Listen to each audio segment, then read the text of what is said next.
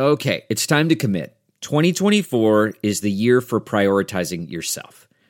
Begin your new smile journey with Byte, and you could start seeing results in just two to three weeks.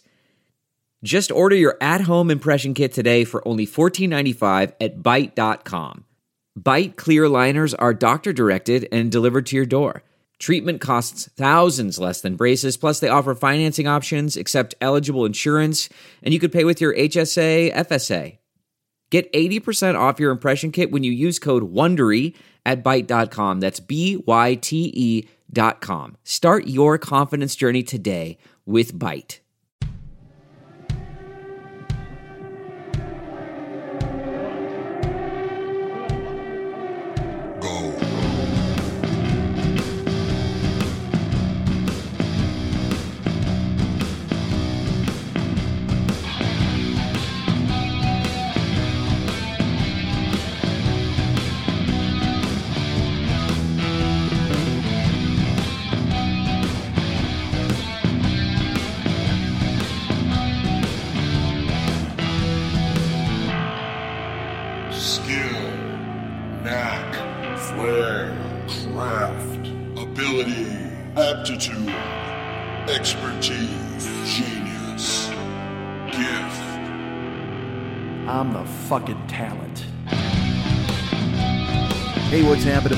40 year old boy podcast? Pro- progress is being made, folks, incremental though it may be. Uh, you know, you were all kind last week to listen to last week's uh, festival of brain opening. I tore apart my skull and then threw my brain on the floor and kicked it around for a while for you guys after a day's delay. And uh, you're very nice. Again, you're you're indulgent and cool, and I appreciate that very much. We're all friends. We're all in this together. It's been 12 years. You know who the fuck you're dealing with at this point. You know what kind of a fella I am. You know who I am. You know I'm going to find a clock tower at some point and perch up there and pretend to shoot people because I'm too chicken to own a gun. You know that about me. See, that's the thing. You never have to worry about me just snapping and fucking everybody up because I don't. I don't. I'm not going to shoot anybody. What the fuck? Even if I even if I had all of the fucking like.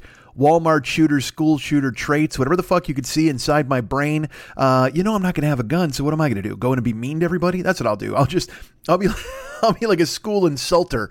I'll somehow sneak into a school, Columbine style, with a big ass fucking trench coat and boots and whatever the fuck, and I'll just, I'll Dylan Klebold the shit out of you by making fun of your uncle. That's what I'll do. I'll make fun of your mom. I'm not, uh, there's not going to be any lead flying, just epithets. Look at me, baby. I'm the goddamn Don Rickles of school shooters. Uh, it seems it seems no. Let me ask you this: When Don Rickles was alive, did he ever think that he would be lumped in with Dylan Klebold? Do you think that ever thought uh, that that ever occurred to him as he looked in the mirror and realized he looked like a potato? And then they made him into a potato in Toy Story. Isn't that wild? Do you think they that had to be a thing, right? Where they're like, all right, we need somebody who looks like a fucking potato, like. Rickles is awesome. All right, there's no doubt Rickles is a fucking badass, but the, he didn't get that role because of his fucking glib shoot 'em up style. He got that style fucking role because he looked like a potato. Like we need a dude who looks like a fucking uh, spud, a russet. We need a russet in here. We need a, a goddamn Idaho big boy. And who do they call Rickles? I don't know if you know this. Rickles was known as the Idaho Big Boy in the in the Rat Pack. Amongst the Rat Pack, there was Frankie, and there was Sammy, and then there was Dino, and then there was Peter, who was kind of clinging, and then there was uh, who was it? Ernie Bishop or who the fuck it? Uh, who the fuck? Joey Bishop. Joey Bishop's in the Rat Pack, I think, and then Idaho Big Boy swaggers in. And he, uh, Frank, I'm with people. Frank, I'm with Frank. I'm with Spuds. Frank, I'm a potato. Uh, I'm not a potato. I'm a goddamn cantaloupe. I'll tell you that. That's what Rickles would say if he was straining against the leash of credulity. Um, I think I've used that incorrectly, but I, I wanted to say straining against the leash of credulity because that's like, uh, you know what that sounds like to me. That sounds like uh, uh, is it the Temptations? Standing in the shadows of love, or is that the O'Jays? Uh, or that might be uh, Bernadette. Four Tops. It's the Four Tops. I apologize. Uh, it's not Bernadette. It's the Four Tops. The Four Tops sing Bernadette with your friend Levi Stubbs. Uh, feed me, Seymour. Feed me all night long.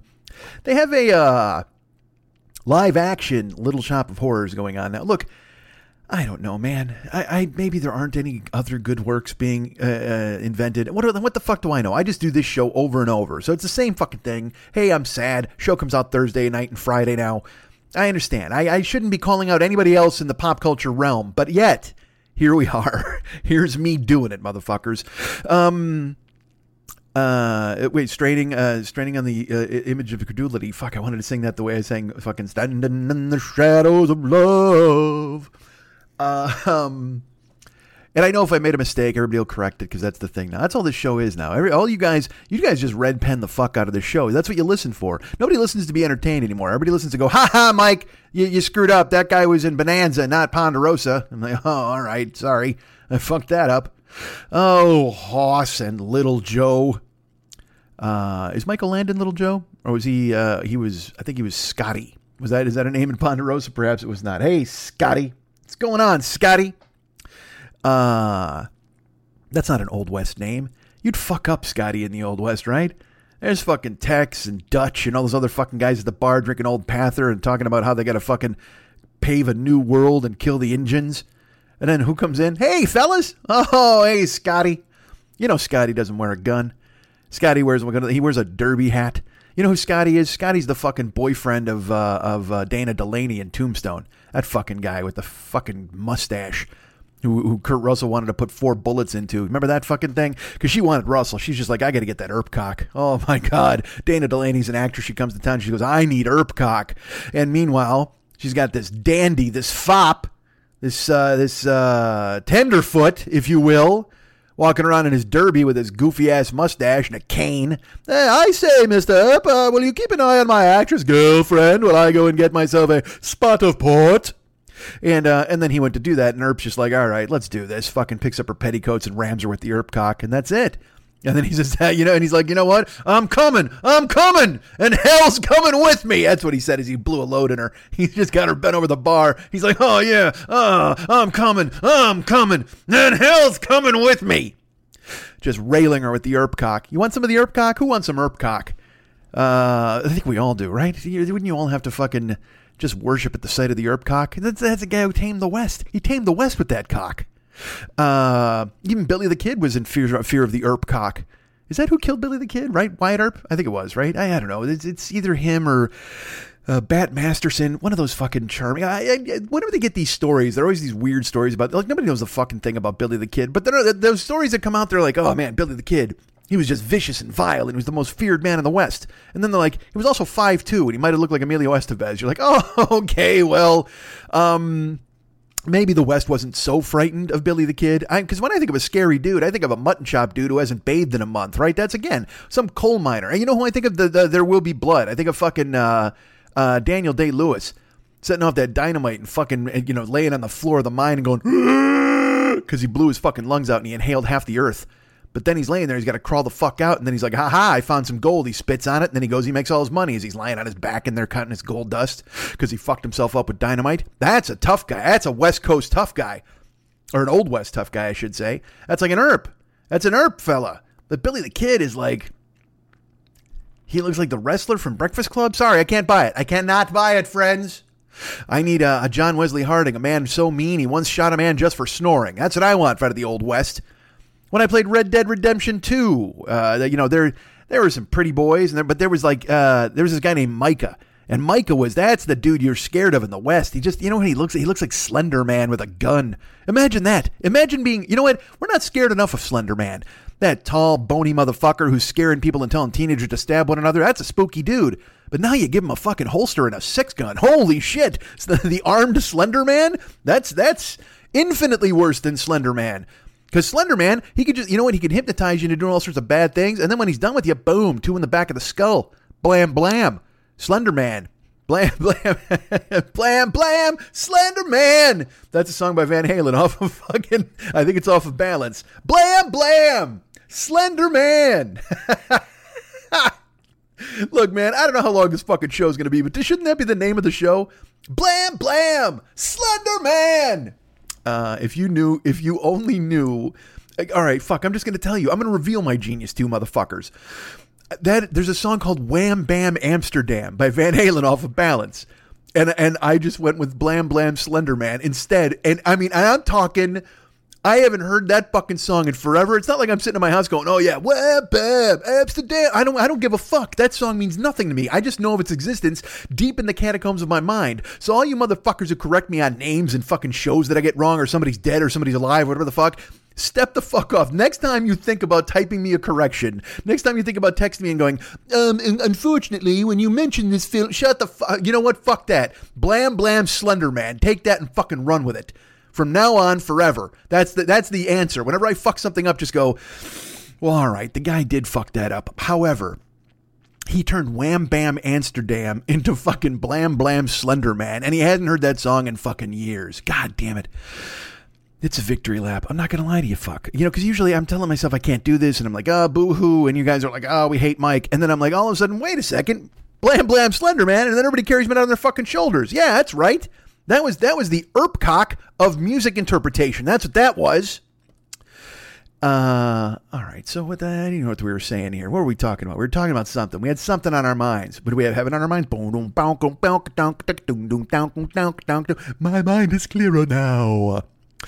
Uh, all right. So I have nothing to talk to you guys about this week. That's one of the the hazards of having this life. Now I, I made incremental uh, passages. I've I've made myself uh, step outside of my house a little bit, go out in the sun. Uh, isn't that weird? I'm like, hey man, what if I got some vitamin D inside my skin? What was I talking about? I was talking about uh, oh Micah. Yeah, Micah's a spooky dude. What the? F- wasn't there a point?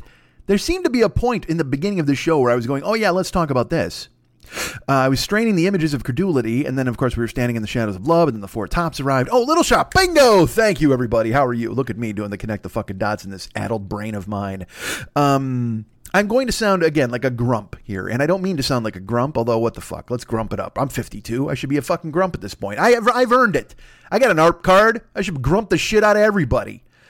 Uh, I have an AARP card. That's totally true. I've not used one of those benefits. I should start using that at the fucking theater, right? Oh, how are you, Shuddy? Do you have a seat in the theater, fine old man? Close to the screen because my eyes are failing me. Uh, why am I auditioning for voiceovers? Um, speaking of that, let's talk about that really quick. Uh, hey, Spencer Mahar. Look at me. This this show again. This show has just become like a birthday show. It's like romper room at the fucking mirror. Uh, Spence, because last week we talked about our friends Mary Beth, we talked about our friends Joel. Um, this week we talk about my friend Spencer Mahar. Spencer Mahar posted on my Westside 86 Jokers fan page uh, that there was a voiceover site that I could apply to and I could go ahead and use.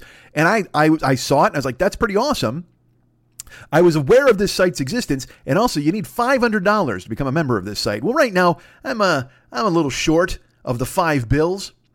Uh, now I could join up for free. Here's the thing: they're always like, "Hey, it's free or it's five hundred dollars." And I, I got news for you: if you join free, uh, your name will be on the bottom of a list of every like they'll never see your name, that kind of thing. You you should do the five hundred dollars, which makes sense. And and uh, and I it's a business. They're they're putting you in front of prospective employers and all that kind of shit, and that's totally cool. But it was great of Spencer to think of me, and so I saw it but I haven't been able to sign up yet because of the five bills, and I didn't want to write on the page, yeah, dude, unfortunately it's five bills, but I'll get to it as soon as I can. But it was really nice. But I, so here's what I did, of course, because I'm a genius. Uh, I didn't even say thanks, Spence, which I should have. Um, so then today, uh, Spencer, like, uh, you know, uh, 12 hours later, wrote, well, this fell flat.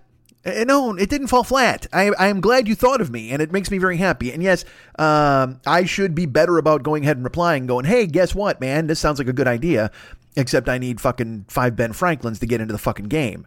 Uh, so, but thank you for thinking of me, and I will eventually use that as soon as I get the five bills and sign up because it makes much more sense than just uh, sitting in my house and going, oh, "Why won't anybody pay me to voiceover?" and fucking boo-hoo. Uh, when in reality, these fucking people should be like, "Hey, is that Bam Bam Slender Man? Let's get that fucking guy." Or Blam Blam. I was Blam Blam because it was Wham Bam and Blam Blam. That was the that's the crucial twist. Listen to me, fuckers. That's the goddamn crucial twist in Wham Bam Amsterdam and Blam Blam Slender Man. Blam Blam! Slender Man! God, Amsterdam. It's perfect! I am so good at this, motherfuckers. Uh, which is why a guy like Spencer Mahar reaches out to me and he goes, Hey, Mike, you should do voiceovers via this site. But here's here's my favorite thing his cryptic thing. He's like, We use this all the time. Now, I, I, don't know if Spencer has a business that uses voiceover people. I don't know if like he and his family are hiring people to narrate their Christmas cards or anything like that. What if that was the case? What if Spencer's that rich? Eh, I don't want to make this phone call. Let's get somebody from voices.com to do it. You know, hello, this is Spencer Mahar. Would you please? Would you please? I. What what is this word? Oh, you're fired. Let's get a new guy uh, because Spencer's got that kind of dough, man. But anyway, he had the wherewithal to recommend me, and I appreciate that very much, Spencer. Thank you. Uh, and it's not that I didn't appreciate it. I, I'm I'm I don't participate in online nonsense so much anymore, and it's my own fault. You know, Max is doing these decrees, and, and he's like, "You got to write some of these de- decrees," and I'm like, "Yes, I def- I definitely should," and I and I want to, and I've written decrees in the past. Um, so I need to write decrees, but then I find myself not doing it, and I'm like, ah, fuck. Um, you know, because we've written some in the past, and he's been very nice. He's like, "Well, I'll use some of the ones you wrote in the past." Uh, but then he's creating new ones, of course. And then I'm like, uh, well, you know what? How about this? Here's a decree. Blam, blam, Slender Man. Uh, so anyway, my point is, I don't like on Facebook or or or, or anything like that. Uh, I don't really come in and I don't go, "Hey, everybody, um, yawning fuck." I should, uh, and I should thank people uh, and say hi, and I will. I, I have talked about being better going forward and all that kind of stuff, but I uh, but then at the same time I wound up exhausted um, because there were what, what I see the other day, some dude. All right, look, I'm going to share this. I I really should not, but it is it. I want I want to post it so bad but I can't, and I'm I'm cackling now, and I'm gonna you're gonna you guys are gonna be like, what a fucking terrible person. But I I don't care. The incongruity of it is is this is the funniest thing I've ever seen on Facebook. This is uh, this. I'm going to share it with you, although I, I can't share it all the way, but I have to share it with somebody. I shared it with Max. And I and he was like he's like you should post it on the, the this is dumb that's dumb page but even then it's just too it hits too close to home. Uh I saw on social media um, someone lost uh, his his significant other, and he was he's he was I guess you know she passed away like six months ago or a year ago I don't even know, and he included a photo of the two of them and it's him and his his significant other and she's uh, she's wearing a hat. Uh, that features the logo of a professional sports organization, and it's just a cute picture. They went to a, a game, and uh, and then he writes this impassioned five paragraph, just rending of garments. Uh, he's still incredibly sad. He's he's just destroyed over her loss, and he doesn't know what to make of his life. And it's it's written with that kind of passion. Just oh Lord, please, guys, shine a light in your darkness and show me what to do because I still don't know what to do without my beloved Joan or whatever. You know that that kind of thing. Where the kind of thing you used to tell your priest or your friend uh, and you because you didn't have a keyboard with a connection to the earth. You know what I mean? And I and I. I'm not. I'm not coming after anybody. Everybody share your emotions any way you want to. Any everybody deal with whatever you've got. To, again, this world is a fucking wood chipper. Do whatever you got to do to make it as easy as possible for you to get up in the morning, throw water in your face, jump in the shower, have a fucking egg, and see strangers and do whatever you got to fucking do to stay alive another day. All right. Uh, and, and then look, we're not in children of men times yet. All right. That's another thing. It's like, well, you know, we, everybody out there is like, oh, oh my God, it's terrible. Like, uh, uh again, people, all right. I'll, I'll, get, all right, let me jump. I'll, I'll do the, let me, I'm going to make a note here so I don't forget this. But, but people do that all the time. You know that with the, with the social media, everybody is just they're just they all have their own street corner and their own bullhorn and they're all oh please oh I I can't believe this film is so bad. Know, whatever the fuck. You just I and I and I understand. We're, all in, we're all passionate people. We all uh, we all love what we love and we all everybody wants to make sure that everybody knows about it. We hate what we hate. And it's very important that you know what people hate and holy fuck I'll get to that in just a second but uh, this person, five paragraphs of you know, as I wander this lonely land with uh, with an empty hand, hers is missing, and I will never grab another. And I, I mean, just that that kind of fucking shit, the kind of stuff that like Hallmark probably called him up and said, "Look, we need you to write some cards for some dead people because you you've got a real talent of sho- shoveling your pain through a pinhole. Let's fucking do that, man." Uh, so he and he's just like, I can't. I wake in the morning and I'm disillusioned, and my cereal is mushy, and my coffee is cold, and I don't know how to handle life without her. She's gone, my beacon in the night. My ship is astray. I'll float these lonely waters forever without a destination, because the light that led me to port will be forgotten and extinguished for all time. Just like that, you know what the fuck, man? And like to the point where I'm like, I don't know how you didn't. Short out your fucking computer from the tears obviously leaping from your face as if they were trapped in if your face was on fire at your chin and it was working its way up the tears were leaping out of your eyes to escape their certain doom. That's what it, that's what it was. And this dude so he, I mean it's and look I feel terrible for him because I know pain. We all know pain. It's just that when you when you have access to to um, so he just fucking I I mean he can't stop typing. He's just like uh, as Shakespeare once said in the past, when you've lost a woman, is it better to have loved and lost than to never loved at all? Well, let me tell you this, friends. As I awake in the evening and turn to the cold spot on the bed next to me, I can tell you perhaps never having loved would be best, for I wouldn't have this pain, this pain rending through me, churning my guts in such a way that I never know if they'll be stopping in the ever ending carousel of nonsense that goes through my body when I realize I will never love again. Oh, okay. Good for you, buddy. I'm sorry that it went this way. Um, I'm sorry for you and your beloved Joan.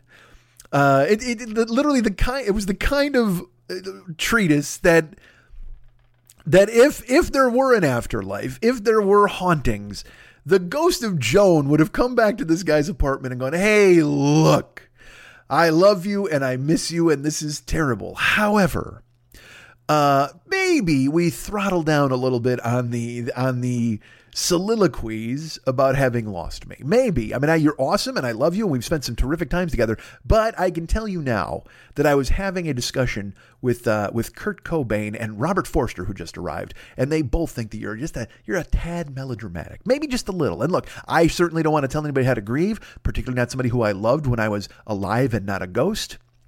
But uh, but yeah, it's it's kind of the talk of my corner of heaven up here, or or, or the haunted house, or where the fuck, if I haven't left the earth, wherever, wherever. They're all chatting about it. I, I just I, I had a long talk with with Debbie Reynolds and and uh, Carrie Fisher. Uh, I was going to call her Leia, but she hates when we call her Leia up here. Uh, Debbie Reynolds and Carrie Fisher, and they even they thought you had uh, perhaps you had overwritten this. But anyway, uh, I, I, I I'm just here to tell you I love you, and please don't. Um. I was visited in the evening by Joan's spectre. The corpse of Joan is not even cold, and a ghost floated into my room. Shut up. So this guy's really sad, and I get it. I, I, I, because look, I have empathy. We all have empathy, and I feel very bad for people, and I don't like to see anybody have loss, and I don't want to see anybody directionless or feel bad about themselves or about their lives.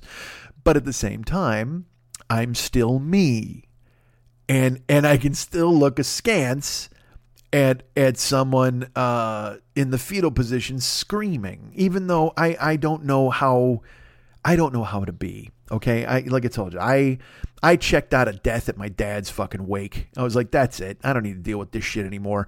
Now I respectfully go to these things and I do what I got to do and I hug people and I try to be as calm and nice as I possibly can uh, when I'm in the room. When I'm in the fucking lobby, I'm hysterical because I don't want to go into the fucking room.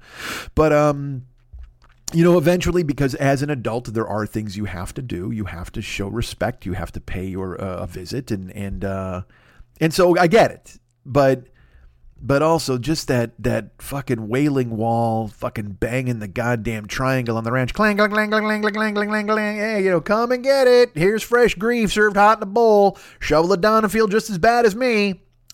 Uh, I, I I tend to look askance at that, and I should not. I'm sure I should not. I'm sure um, it's not nice to do that. You should, uh, like I said, I and look, I'm also not telling this guy not to do it. Uh, you know, I can, but I can look at it and go, yeah. As I've said before, uh, anybody can behave any way they'd like, but I reserve, I reserve the right to make fun of fucking everything. That's kind of the that's the premise of this entire fucking enterprise. If you just arrived, hi, do me a favor, buckle up, grab a grab a seat, uh, drinks and peanuts later for everybody as soon as we get fully airborne and everybody's in their seat. Uh, the Sky Waitress will be down soon enough to give you whatever the fuck. But in the meantime, please realize that uh, I make make fun of everybody in the fucking room. All right, everybody's gonna get everybody gets a turn in the fucking barrel. You knew I was a scorpion. Any any what however you want to fucking say it. Um, because believe me, there have been people who've been with me for nine years, and then all of a sudden, uh, I say something about something that they loved or they wanted or they liked or it hit them particularly hard. Then I get that I get the email, dear Mister Schmidt, I can't believe you would venture into that territory. I thought I knew you so well. Well, if you knew me so well, you knew eventually somebody was going to get creased. I mean, that's just the fucking way it works. So, uh, and event, and because believe me, nobody nobody's in the barrel more than me, as you know. I'm I'm in the goddamn barrel all the fucking time. So eventually I climb out and throw somebody else in the fucking barrel, and they're like, Why am I in the fucking barrel? It's like, dude, I'm tired of being in the fucking barrel, all right? Every week. Nobody wants to hear me in the fucking barrel every goddamn week. You jump in the fucking barrel for once. So, uh, and again, this this gentleman is is feeling uh, extreme loss, pangs of, of loneliness. I get everything that he's got going on, and it's terrible and awful. And I wish terrible uh, things would not happen to people. I wish good things would only happen. I wish for, I wish for you to recover. Believe me, I got my own haunted ghosts in my fucking head that I can't recover from. They come lurking all the time. They'll show up periodically, and I'm like, nah. And then you do that. And I've I've often sat and gone, what if I just wrote a note? What if I wrote a letter? What if I you know what would a letter be good? As I get my quill pen out and my powdered wig, dear madam. No, nobody wants to fucking read that shit. Uh, if anything, all you're doing is throwing fucking. F- f- I was gonna say you're throwing fucking logs on on a, on the the burning fire of fucking resentment, which nobody wants to fucking deal with either. All right, so this guy writes this thing on Facebook, and it is this it is long fucking and another thing, and then if only you knew the way she ate pudding was so delightful. It was like watching her cute little rabbit nose twinkle and a wink in her eye, like Santa as she gobbled down tapioca when we would go to our favorite restaurant, and it will never happen again. She's so dead. I'm so sad. All right, I'm terribly sorry that you're sad. I'm sure I'm sure it's it's a bummer that she's gone but he literally writes, all right, this fucking, this, I mean, this man of fucking festo. I mean, it's like fucking nine paragraphs. I, I, I can't believe it. She, how could she have taken her last breath? I have breath in my body. I would have had our mouths surgically sewn together so I could share breath with her for all time. I would have saved her if only I could. Damn you, disease. Oh, if there was only a way for medicinal progress to go and recover her from the land of wind and ghosts, I would carry her aloft forever. Um, unfortunately, she's gone. All right, she's passed away, and that's fine. If and if only I could have given her my stomach, I would have. Oh, curse you, stomach disease! If only I could have split all of my organs with her. If you could have somehow cleaved me in half and cleaved her the same and sewn us together, and as an unholy alliance, at least we would be together. She would share my lungs, and I would draw breath that she would profit from, and we would live together forever. She would never be far away because when I reached for mine own hand, it would be hers. Yes, all right. I apologize to think that this is a bit much. Obviously, you're very sad for this woman you've dated for four months. She's passed away, and uh, and you had found your soulmate. And uh, and I, again, I'm not making fun of his grief. Please know that everybody's sad. Everybody hurts sometimes. I think it's our good friend Michael who told us that one time. Uh, when the day is long and your girlfriend dies, everybody hurts. Um, I don't know why a goat showed up at the end of that one. Uh, he uh, so so everybody's sad. Everybody has terrible things, and I I wish for him to be past his grief. And uh, and I should tell you this: he um, these things come out of him like a couple times a month. You know the rest of the time and, and but also he'll have that's that's the long ones but also he'll, he'll write this thing uh, woke up this morning don't know why. Like you know all that all that kind of stuff. So this is a person who's uh, in pain and i understand that. So he he posts this nine paragraph thing and uh, and it's there lurking and i uh, and i was like wow i mean that's just fucking brutal. And I, I dudes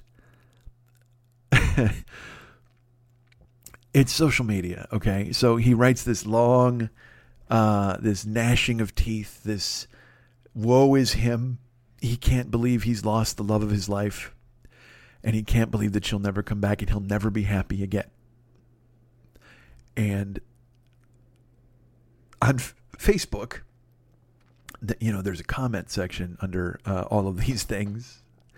And uh reading, you know, you read this whole fucking this this entire uh I, I it's it's a sonnet to his love who is now gone.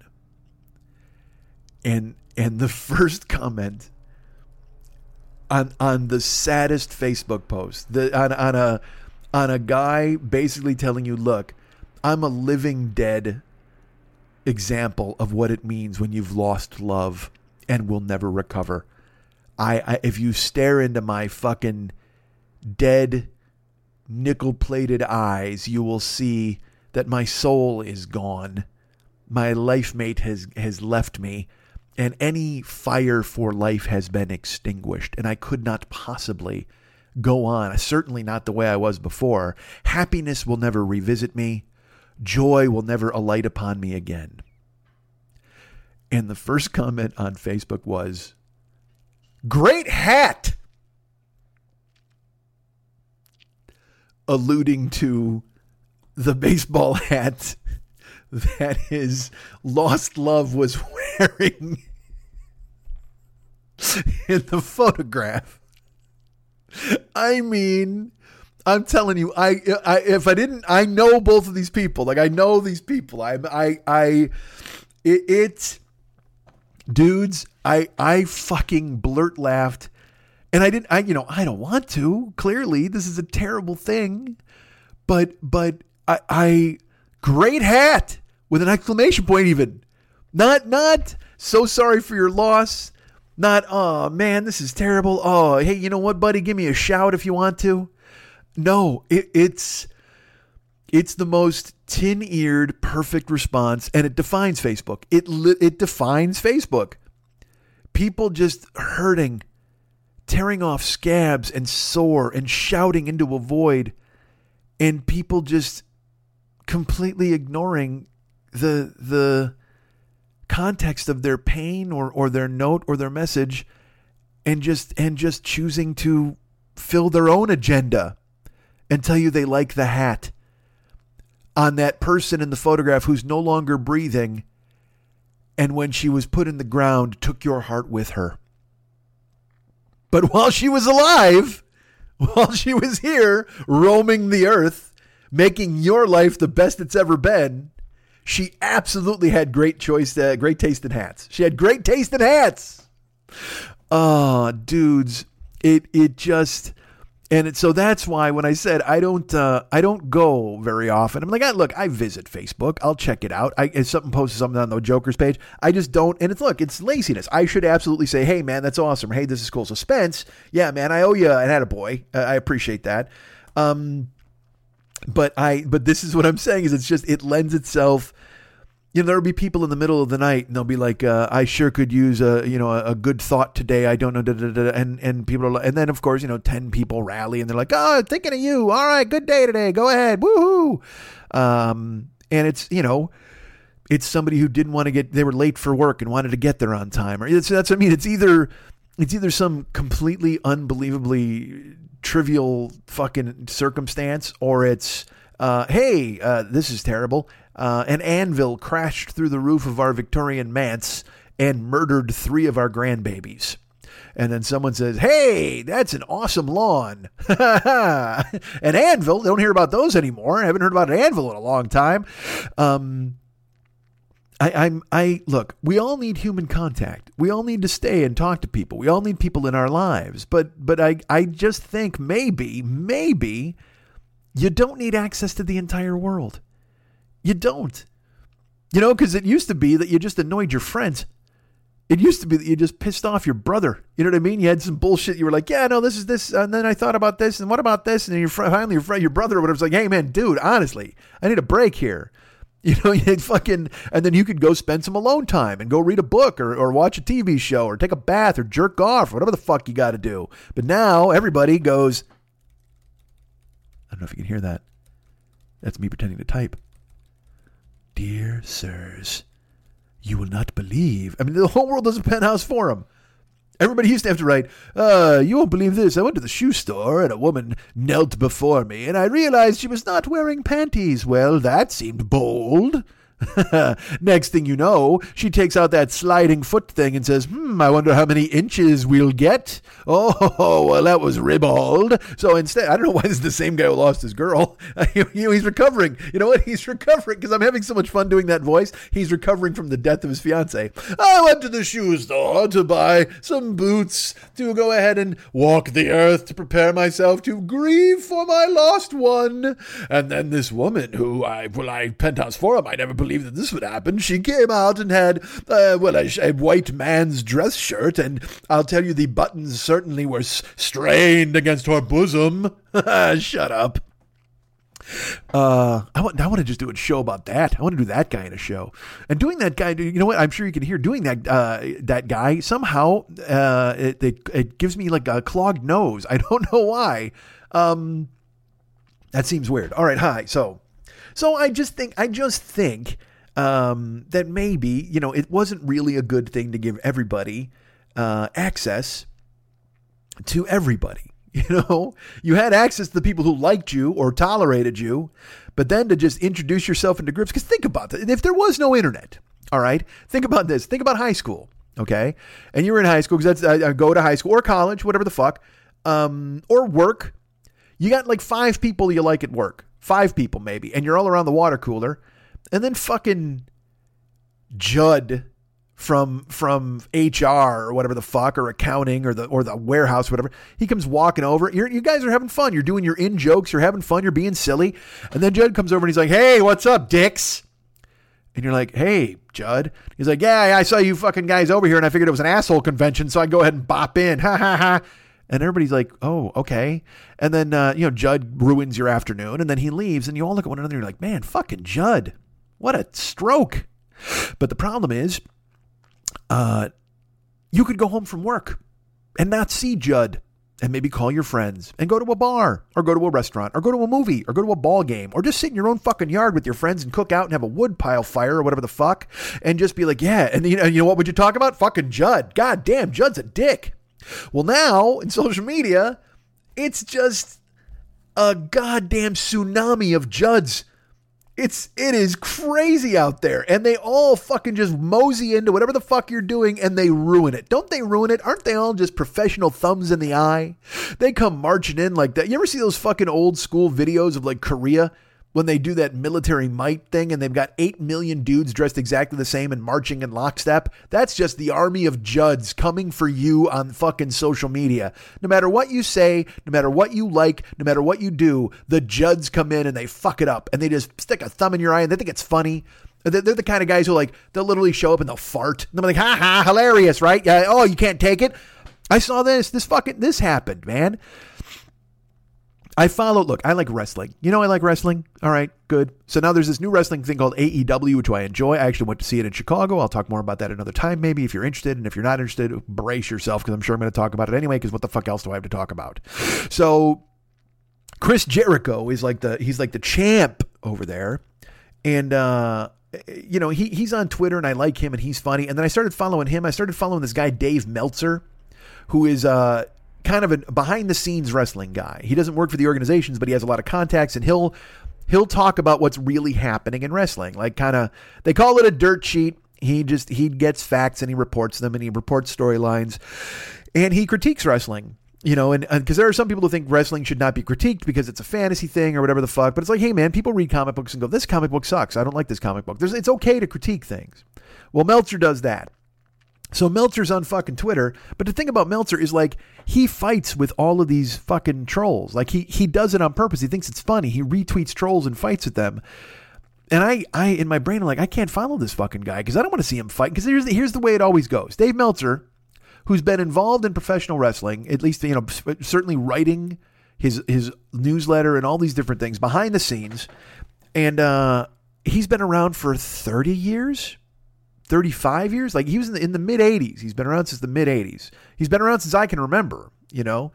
And uh and so he has a a network of contacts. He has behind the scenes information that other people are not privy to. There's no doubt. He is The- and uh, he is an expert in his field.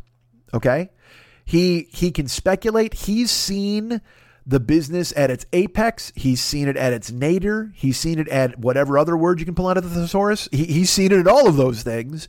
So he's seen that and reported on it and lived it. And he's seen the ebbs and flows. He's seen the ups and downs. He's he knows the business. And the reason to follow him on Twitter and the reason to subscribe to his newsletter is because you want his expertise. You want to pay for his knowledge. But the problem is, you know, when he was running a newsletter in the past, you could actually pay him. That was a transaction. He had knowledge, he had information, and he had whatever style he wanted to impart on his writing, which by the way, he's a terrible writer. He doesn't I I I I think he invented talk to text because there is no punctuation ever when he writes. He he's he is the weirdest sentence structure I've ever seen. He'll write these paragraphs that that just look like a fucking car accident, man. It's just the you're just like what the fuck? It's like uh, all all of his all of his paragraphs look like the car chase in the Blues Brothers. It's just adjectives smashed into nouns. And John Candy's driving a gerund. He winds up in a truck. I mean, it's just fucking nasty. But he gets his point across. You know what the fuck he's doing. And again, he's got knowledge and, and wisdom that he wants to impart. So again, in the 80s and the 90s, you would pay for that through the observer. So you would pay for his knowledge and his expertise and his contacts and what he was giving you from behind the scenes. And that was the transaction. I paid him because I wanted his expertise and he gave it to me. The end. That was perfect. It was a great transaction. Well, now with social media, he's available for free. Now, the newsletter isn't, but he's on Twitter. So he imparts his knowledge or he imparts his, his insight in bite sized form on Twitter and then tries to get you to buy the newsletter. And again, I, I as we all know, there are, there are no more experts. I mean, there are, but everybody everybody fucking destroys them. Everybody defeats them. Everybody claims, and especially in certain areas. So um, here's my point: like Meltzer will put out a, a, like a wrestling opinion or something about what happened, because uh, there's been a big controversy this week about Saudi Arabia and the WWE and whatever the fuck. You don't need to hear it; it's fucking boring. But he put out his opinion, and then, as I've told you before, my term for social media, the roaches show up and these dudes come flying in on Twitter, and it's always guys who they they they have like 14 followers, but they follow 700 accounts. Whenever I see that, I go, all right, well, this is not this is this is an unserious person. This is not anyone to take because this is someone who's longing desperately to be heard, and they are just shouting at people with a higher stature than themselves. And they're just fucking so inevitably like Meltzer will put out something that that, you know, happened and he'll give his insight into it. And people like, well, if you weren't on the payroll of the, of the other company, maybe you'd understand. And then people just start shitting on him and coming after him and yelling at him. And I, and I'm like, look, if you because again, this is my whole the whole crux of my whole argument, and I've talked about it before, and it's a it's a prevailing theme on this show. I mean, I I'm seeing you know on Facebook memories, I'll get stuff from eight years ago, and and it'll be me bitching about Facebook or social media. I get it, man, I get it. But our world has changed at such a rapid fucking rate that it's it's taken over. It's insidious. It's just fucking crawled into every single one of us. I mean, this is the Matrix. We're all in fucking pods. We all got fucking shit jammed in the back of our neck. We're all laying in that fucking red juice and wondering what the fuck is going on, wishing Mo- fucking Morbius would show up with a steak. Morpheus. Morbius? Why would Spider Man's vampire enemy show up with a steak? Unless it was a bloody steak. A rare steak. Uh, yeah, Morpheus, give me a pill. Let's eat a fucking steak. Because I will tell you that, too. That, that Matrix is a lot shorter movie if I'm Neo. If he's like, hey, man, you can stay here and everything's cool, uh, or you can take this pill and I show you what's up. Remember when he's in the fucking steakhouse? I'm like, dude, I, I, can you give me a pill that just puts me in the steakhouse all the time? I'll sleep in the back. I'll wake up and eat a steak, have a baked potato, go back and sleep. Fuck these phone booths and fuck, although, you know, when you see Trinity in the fucking leather, then you're like, all right, maybe swimming through a phone line doesn't seem like a bad idea. That's I'm, I'm on board with that. If you see Trinity in that fucking leather and latex and like, holy fuck, you know what? If I if I got to walk behind her for the rest of my life, that's not that bad a thing. Give me that goddamn red fucking Robitussin pill or whatever the fuck you had. Red pill me, red pill the shit out of me, man. Give me that big ass Dayquil and let me take it and see fucking Trinity's ass for the rest of my goddamn life. If it's between eating a good steak or seeing Trinity's ass, hmm, guess what? But also, uh, you get the red pill, you get kung fu. So you gotta you gotta weigh all of this shit. So you're like, all right, do I want to have a good steak? Because steaks are good. I love steak, but if you told me kung fu and a chick ass, holy shit, kung fu and Trinity's ass. That's it. That's that's all I fucking needed. If you're like, all right, buddy, fine steak, and I'm like, dude, I kind of like steak, and then you're like, all right, or kung fu and Trinity's ass, and you're like, oh boy, uh. I, cause you know what? I fuck a steak. I, I, I can put, I believe me, I got Trinity's ass is a perfect replacement for a steak to just jam into my mouth. I'm fine with that. Uh, I would I would just literally, and I but also I'm also very bad at this. Uh, You kung fu the shit out of me, all right. So I learned kung fu, and now you're like, all right, now we got to save the world. I'm like, well, no, I'm actually just going to take some Armor All and spend about fucking three weeks cleaning up Trinity's suit. Is that okay? Just go ahead and have her don that fucking skin tight ridiculous suit, and I'm going to take this bottle with a Viking on it and just spritz her slowly and rub hers gently. That's what I want to do. I want to fucking spritz slow and rub gentle. Get get ready, Trinity. You're about to get buffed like you've never been buffed before. Let me armor all the fucking shit out of that ass. Uh, oh yeah, I would just, I, you could be able to, uh, believe me, I would, you know what? I, let me say this. I would say I would armor all that ass so much I could see myself in it. Come on. What are we doing there? Uh, oh, oh, hold on. I inhaled and I caught a, I caught a case. I caught a case right there. Hold on, water. Oh man. So I, I just, these people fucking coming out and yelling, you're just like, what the fuck, man? I don't I don't understand why they do that. Why do they fucking have to yell or shout or or, or and and again, this is you're tired of hearing me bitch about it. I get it. I understand. And also, I'll tell you this, man, fucking online, they betray you. They turn on you. You think they're your friends, and then they don't. They fucking wheel on you, man. Not everybody's uh, our buddy Spence giving me a fucking uh, a voices.com address. No, no, I tell you. Um Here's an example from this week. Uh, and and I, I will tell you this now. First of all, let's talk about this for just a second. This is going to sound like a plug, and it kind of is a plug. You know me, right? You know me, your friend Mike. And you know that I like side hustles. Oh, do I like the side hustle? Uh, why, now, why do I like the side hustle? Well, it's because I don't have like a writing job or a real job somewhere in entertainment. So I'm driving people to and fro. I've bounced here and there.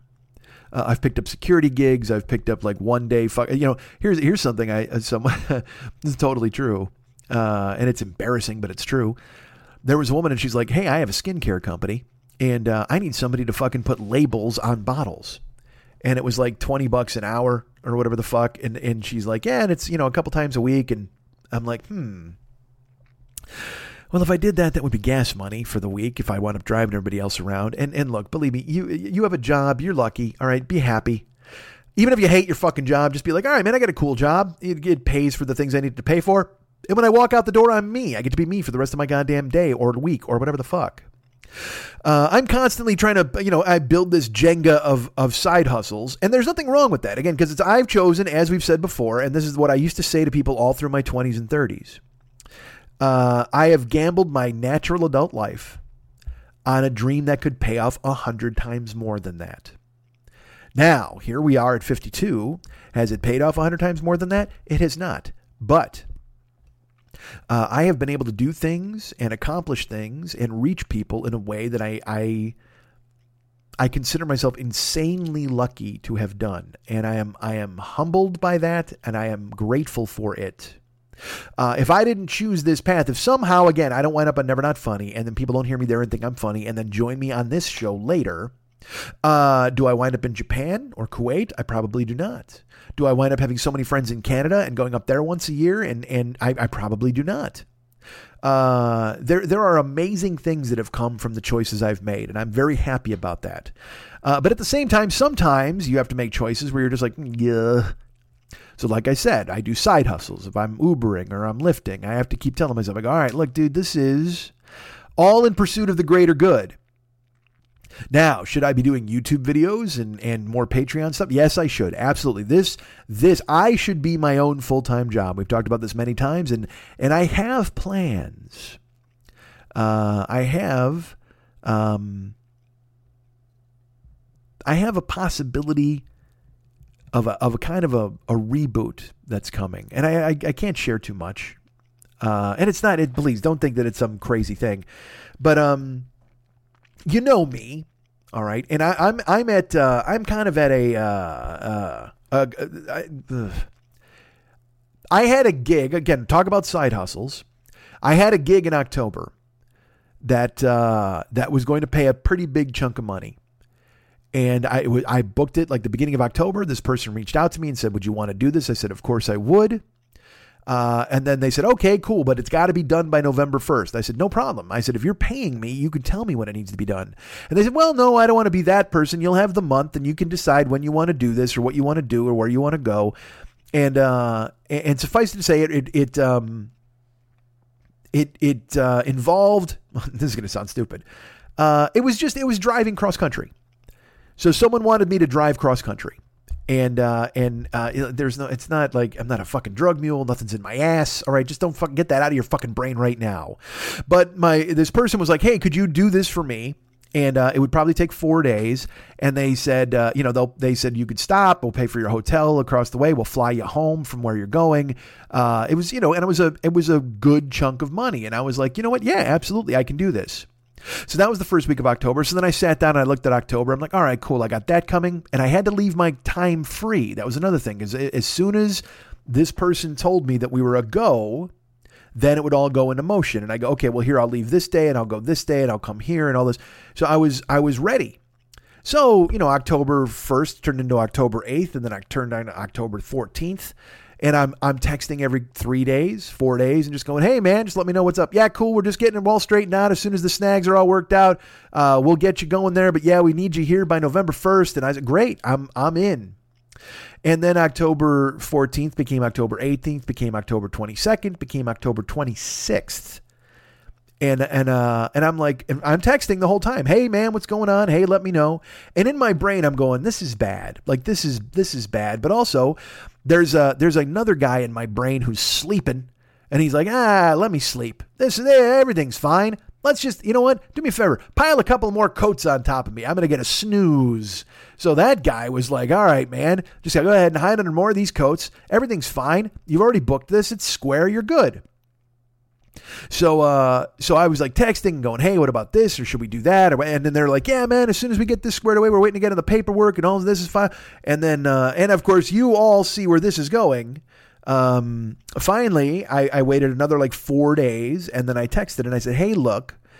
Uh, and again, I was, uh, I have a tendency, uh, as you know, uh, texting is, is, is just bad. Texting is is uh, an inadequate form of of connecting with somebody because they read it however they're going to read it without any sort of emotion or context. And I'm guilty of that probably more than anybody in the world, other than my ex. Uh, we would text and you would read it and be like, "Oh, huh, all right, so you hate me now." You know what I mean? Like that bullshit. So I'm I I do everything I can to make my texts sound uh, cheerful or hopeful or benign. How does that how does that sound? I'll read stuff even and in my brain I'll be like that sounds harsh and I don't mean it to sound harsh because I don't ever mean it to be harsh. But if you text something without context and it's just flat words on a screen, someone can be like, "Oh man, I fucking that guy's pissed." I'm not. I'm not. I'm never pissed. Uh, I mean, I'm I'm yes, I'm pissed, but if I'm pissed, you'll fucking know about it. I'll be like, "Hey man, what the fuck?" You know, which also by the way looks really good on a flat screen. So this dude was like, "Hey, we're gonna do this. We're gonna do, and we're ready, and we're going." And so every text I sent was like, "Great, man, excited. Just letting you know I'm still here. All right, buddy. Hey, pal, just checking in. You know, just letting you know I'm ready for the task at hand. Woohoo! All that fucking cheerful, goddamn. Oh, hey, hey, Pluto. Oh, everything. We got a great day today. Huh? And the Mickey Mouse fucking texts. You know what I mean? Where you're just like, everything's great. This is great. You're great. That's great. Aren't we great? Huh? Hey, Pluto. It's a beautiful day. Oh, hey, let's go in the yard. Oh, hey, oh, hey, Pluto. Hey, there's Donald. Hey, hi. Great day. Shut up, Mickey, you fuck. Nobody's that fucking cheerful. But I have to be Mickey in my texts to make sure I don't because because what you want to do after three weeks and go, hey, what the fuck, man? Is this happening? Is this not happening? Uh, I need because I need to know. You know, it's it, the the luxury of having the life that I have is I can go. Well, I can wait three weeks and hear about that, um, as long as it's fucking rock solid. But the problem I do is I wait the three weeks and then all of a sudden it's not rock solid. And then I'm like, oh, hey, uh, all right. Uh, I just gave up three weeks that I should have been doing other things. But instead, again, this is my flaw. Um, if somebody tells me they'll give me ten thousand dollars on the third, if I'm if I'm the first, it's if it's the first, and somebody tells me they'll be ten thousand dollars on the thirty first, then I won't do anything for thirty days counting on that money on the 31st. And then the 31st comes and they go, oh man, we're broke. And you go, oh, well, I just gave up a month, man, thinking I had this locked. When in reality, fucking bird in the hand, fucking cash in hand. You can't you can't spend promise. So I, you know, again, we're gonna do this. Yay, ho, I'm here. Hey, hey, Pluto. Hey, let me know when I'm doing the driving. Hey, letting uh, whatever the fuck. And then, sure enough, man, uh, I get a text and and I'm like, hey man, just checking in, what's going on? And he writes back and just goes, yeah, nah, uh, this isn't gonna happen. You know, we got we got to figure something else out. I, I'll I'll let you know. I got to figure it out. With no no regard for now. Look again. I could have been working the entire time. I could have been driving. I could have been out there doing it. But I had what was, you know, uh, enough of a chunk of cash that was gonna that was my it was my nut for the month. I was like, all right, cool. That that really helps and it, it meant now look what I should have done was I should have then taken that month, if I even if I didn't go driving, and I should have been writing decrees, I should have been recording things, I should have been doing YouTube, I should have been doing all of those things. And when he texted me and said, "Hey man, this isn't happening," uh, I I had this epiphany. And look, I've had several epiphanies. You can go back and listen to this fucking show. And the question is, do these epiphanies resonate? Are they anything that causes me to change my behavior and act in my own behalf? So I, I received this epiphany that I uh, I was broke. Like I I mean I had I, I mean I mean broke. Like I, I don't want to give you numbers, but it was that that kind of broke where you just go oh and look I'm never officially broke broke. You guys have been very kind. My Patreon comes through, Amazon link comes through, Twitch makes some money. Um, so even when I'm doing Twitch, that's work. You know what I mean? I'm doing this show. This is work, technically. Um, no matter how, uh, easy I can make it seem, it's still work. You know. And again, I'm not I'm not digging ditches. I'm not I'm not fucking you know stacking fucking bowling pins and have somebody throw a fucking milk jug at him or whatever the fuck, or stacking milk jugs, having to throw, throw a bowling pin at him, whatever the carnival people do.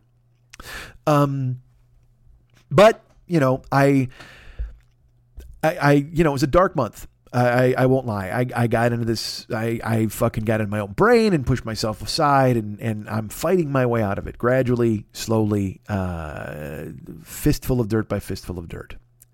But I thought I had this thing locked, where I was like, all right, man, and this is and this is my issue. I have always settled. We've talked about this a billion times. I've settled constantly. I've settled.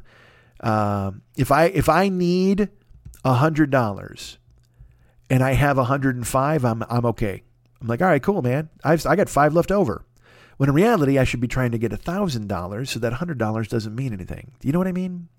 We all know this, you know. But I'm I'm as I talked about last week, I'm like, hey man, if I got 15 bucks for Chinese food, I think I'm okay. And this, I will tell you, one of the reasons last week spun me the fuck out is because I had just heard that I wasn't going to be doing this, uh, this fucking thing. You know, I had lost my nut for October, and uh, I had heard it a couple days before that, and I was just like, motherfucker. I mean, I didn't know, I did not know what the fuck to do. I wasn't, I was fucking thrown, man.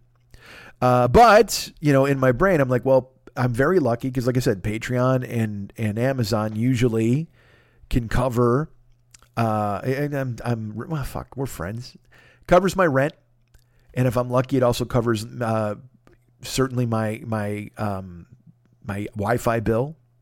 Uh, Twitch, yeah, Twitch, and it covers the Wi-Fi bill, and then usually the cell phone bill. Like the the the bill, like the monthly nut for bills is usually. Uh, I do okay. Comedy can can comes within a welcome parameter of that. But then, if I want to buy gas or if I want to eat, I have to make other money. So by doing that is when I have to go drive and all that, whatever the fuck. That's when, that's when I have to do the uh, civilian stuff, the side hustle stuff. You know, that's this. What I'm doing now. This pays my rent. This pays probably my cell phone and my Wi-Fi. But then if, I got to pay my electric bill, I got to pay, you know, I got to pay. I still go see John, my trainer, although I couldn't go this week because I couldn't afford it, man. I lost my October. Uh, so I, I, I, you know, I got to pay Shannon. I gotta, I gotta get food. I gotta buy gas, And again, I don't live extravagantly. It's not like I'm like, oh, look at this amazing thing, you know, because I, I know there are people who are like, oh, you went to a fucking movie, didn't you? Yeah, I went to a fucking movie. I want to go to a fucking movie. All right. Yes. Yes, I saw Tarantino four times. Get off my fucking back. Um, because as you know, I've always in my brain said, I'm like, you know, money comes and goes, but memories last forever. Well, right now, money is gone. Money, money. Usually, I thought it was coming. Instead, it was going, and it did not even arrive. It just breezed right past me as I sat there at the bus stop. So, um, so there are side hustles that you engage in, and you do this and you do that, and you try to figure everything else out. So, um, I'm going to share a side hustle with you now, and if you want to be involved, that's great, and if you don't, that's fine as well. But I, I, you know, it, it once I lost my October, I was like, man, what the fuck here? And I talked to a friend of mine, and and uh, I have a friend who's who's he literally has like the first dollar he ever earned in a frame. I mean, he's just he's just a guy who does extremely well for himself, and he's smart. That's the thing. It's not it's not like he's like a fucking miser. He's not Scrooge throwing a kid a fucking farthing to get a goddamn duck. But he is a good dude, and he knows a lot about this stuff. So I consult. I like. I went to him and I go, dude, look, man, I I uh you know, I got to figure something out here. And he's like, all right, well, here, here's this. And he, he, uh, you know, it benefited him as well, but, but, which I was glad for, but, um, I'm going to tell you about it now. Well, first, uh, well, all right. Let me tell you this. I'm going to tell you about it now, but I was going to tell you about it via newsletter, and which, well, fuck, I'll get to that in a second. There's a uh, there's a Cash App. You, you use Venmo? All right. Do you use Zelle? All right. Oh, it's like that. It's called SoFi. And uh, there's a deal now where I have a referral code. Okay. And uh, if you use my referral code to open up a, a Cash App account at SoFi, you fund it with a hundred bucks. Here's the way it works. You put in a hundred bucks. Okay. And then I get 50 bucks for the referral. And then after a week, you get 50 bucks. You leave your money in there and you get 50 bucks for having that in there. And then you can just take the fucking money out. And you're done. That's it. Uh, my buddy is has made almost two grand from this already. And and he referred me, so I went ahead and did it. You know, I put a hundred in the in the fucking SoFi account, waiting to get my 50. He got a hundred from me because it used to here's the way it used to work. When he told me about it, uh, you got a hundred for every referral. So, like I said, he's got almost two grand because it was a hundred dollars a head. Well, then they cut it to fifty because I waited. I, I, because look, I don't, I don't, I come to you guys enough. You know, I talked about this fucking T-shirt thing that we were possibly doing. I talked, you know, which I, I which I want to do, which, whatever, all of this stuff. I, I, I I'm going. To, I'm I've talked about possibly touring. I know I'm going to Ireland because it's another thing. You're like, hey, you're fucking broke. You could have you went to Ireland. Well, fuck. Here's the thing, man. Ireland's just money in the bank. Like I bought a ticket because I yeah I would have had the money I spent on the Ireland ticket and my my October wouldn't have been destroyed. Uh, I would have been okay.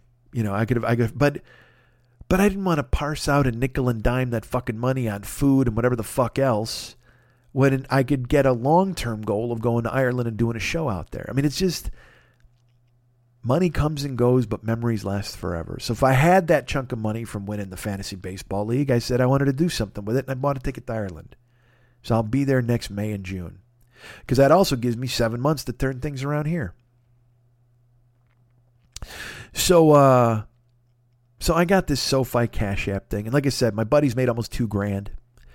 I'm not going to give the referral code out here on the air, um, mainly because I haven't, I haven't fucking it's set up, but I, I was waiting for the money to clear whatever the fuck. I I'm still trepidatious about this sort of thing. Not that it can't be trusted. Again, like I said, my buddy's made over two grand, uh, or almost two grand, and uh, and he still makes money every day.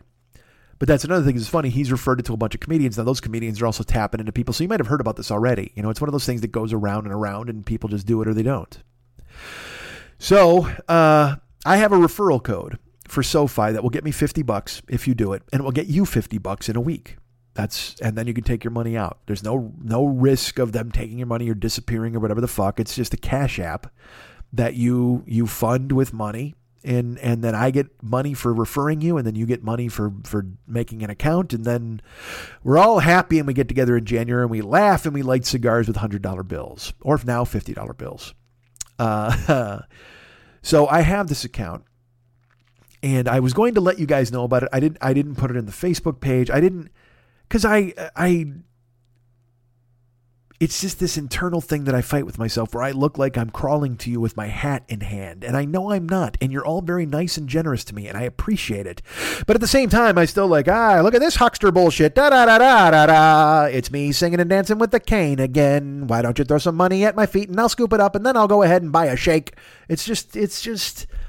But I mean, but this is who I am. I'm Side Hustle Jenkins. I mean, I, I that's who the fuck I am, buddy. So, uh, you know, it's it's everybody keeps trying to convince me not to be uh, angry at the things I have to do to make money or to be ashamed. And I mean, I I've talked about it. Like I said last week, when you're trying to make money, there's no much such thing as pride. I'm looking for a job, whatever the fuck, all that shit. But at the same time, it's still there, man. It still lurks. You know, because this is what I do. This is my talent. And that's why when a guy like Spencer gives me the voices.com thing, and then he's like, in a day, he's like, well, this went nowhere. Well, no, it did. I saw it. I promise. It's just, I don't have the $500 to join the professional one now. And it's like, well, and people are like, well, join the free one. But I'm telling you, you can join the free one. And then that really goes nowhere because you're at the bottom of the fucking list.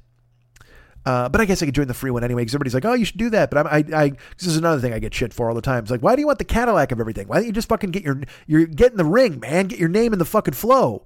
Get it out there. It's like, well, no, you, you, you can't be incomplete. You can't come unarmed. You don't, you don't bring a knife to a gunfight. And unfortunately, it's five hundred dollars to get into the gunfight. Uh, so like I said, I know these are all messages that are fucking mixed it's like, yeah, hey, Mike's going to fucking Ireland. Hey, he's broke. You know, I understand that, man. But it's, but I'm alive, and I got a roof over my head, and I'm talking to you now. So I'm, I'm surviving. I'm never, I'm, I'm, I'm not thriving. But I mean, who among us is really? You know. Uh, but I'd like to get there. Regardless, anyway, this is I. This is see. This is the issue. Okay if I just presented confidently to you the idea of the SoFi app, maybe you'd be like, "Hey, that's a good idea." But instead, now I'm like, "Yeah, you know, it's. Uh, I I wish I didn't have to tell you about this. I wish I was making money doing something. Else. I mean, eh, nobody gives a fuck, man. Nobody gives a fuck." I believe there was a way I was making so much money. Shut up. All right. So the point is, I got this SoFi app, and uh, and I would love for you guys to use it and fund it with a hundred bucks. I get 50, then you'll get 50, then you can take your fucking money out. That's it. You don't have to fucking do anything. They don't they don't take any money. There's no fucking penalty. And uh and and we'll do that. Now, I know what you're thinking. Well, Mike, how can I do this? How can I help you? I would love to help you by doing this. Sure, you do. Of course, you do. Let's let's pretend that that's happening. Uh, well, I'll put the address on the Joker's page. I'll put the link on the Joker's page, and if you guys want to do it, that's fantastic. Uh, that would make me happy. But also, I was going to send it out to you via mailing list. What? What? If you might recall, uh, every time that this show would come out, I would send a newsletter every day as well, and would have links to you know get shirts or links to buy tickets when I was on the road, or and then it would just have a couple of paragraphs of me being funny and interesting. Oh, don't you love that? Don't you love paragraphs of interesting? Don't don't you don't you just love the fucking huge block text of me being funny? Of course you do. Why wouldn't you, for fuck's sake? Um, so I abandoned that because, you know, why would you? Why would you ever continue doing something like that? Correct? No, I uh, I went ahead and and I convinced myself that sending the newsletter was a nuisance to people and nobody wanted it. I know how ridiculous that is. Now, was that also probably a way for me to give myself permission to stop doing it? Yeah, I would assume so. But at the same time, I, I think I abandoned doing it around the same time that Lily, uh, I was I was traveling. Look, man, I I have not used the newsletter. All right, so uh, you know, I did it all through Jill. I did. I, um, I think the last time I was whatever. The I, well, I found out the last time I sent it was 2016. So I'm sure it was early in 2016. Uh, but I, I ha- so I have not used because I and I had, you know, I, I had collected all and again, apologies, but I, you know, there was an opt out certainly at the end of the newsletter, but I had collected everybody, anybody who wrote me an email, anybody who fucking bought anything from me, anybody who subscribed via PayPal or anything like that, anybody that I, I got their email address and I was able to put their email address in in this list, and then every week you got a newsletter. And like I said, it was chock a block with my nonsense and brilliance. And then it also had links where you could buy tickets here when I was doing a show here or anything like that. And there were there was funny, there were plenty of nights where I had to wait up super late waiting for brown paper tickets to generate a link so I could put it in the newsletter. And that was I think one of the reasons too that I fucking I shined it. I was like, oh, you know, I can't believe whatever the fuck. Who cares? I gave it up. It was dumb. Because again, I'm my job. And the year of 2020 is the year of I will. I will get back on the road. I will concentrate more on doing things. And I, I, I truly feel that way and I, I, I believe that way. And and it just it just makes sense. So I wanted to restart the newsletter and I was going to restart it with this dumbass SoFi thing. And I'm like, you know what?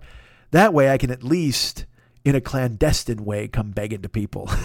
I didn't have to just put it on the Facebook page and be like, "Yeah, everybody, guess what? I'm uh, I had a tough month. Nobody gives a fuck."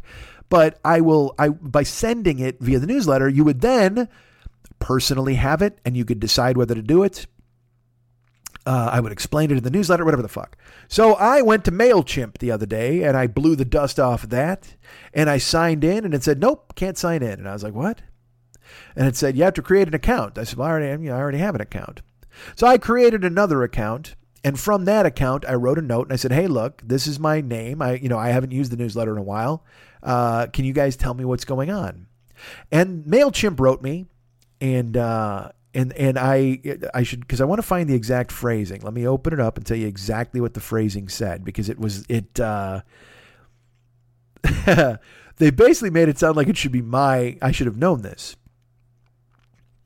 Uh, here, here we go. Thank you for reaching out to us regarding your account. This account has been disabled and subsequently purged due to inactivity.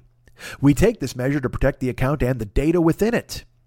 As noted in our terms of service, we reserve the right to disable accounts that have not been accessed within the last 24 months. This last login was in 2016.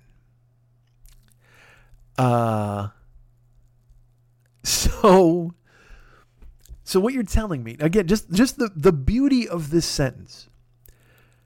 Uh, we take the, this account has been disabled and subsequently purged due to inactivity.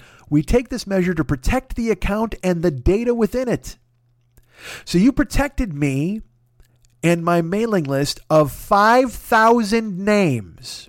And that's uh, that's I trust me because I had to meticulously put this motherfucker together and Mailchimp would tell you how many I had. I had I had right around 5,000 names on this mailing list. Along with all of the archives of all of the previous newsletters I had ever sent. You've fucking destroyed them.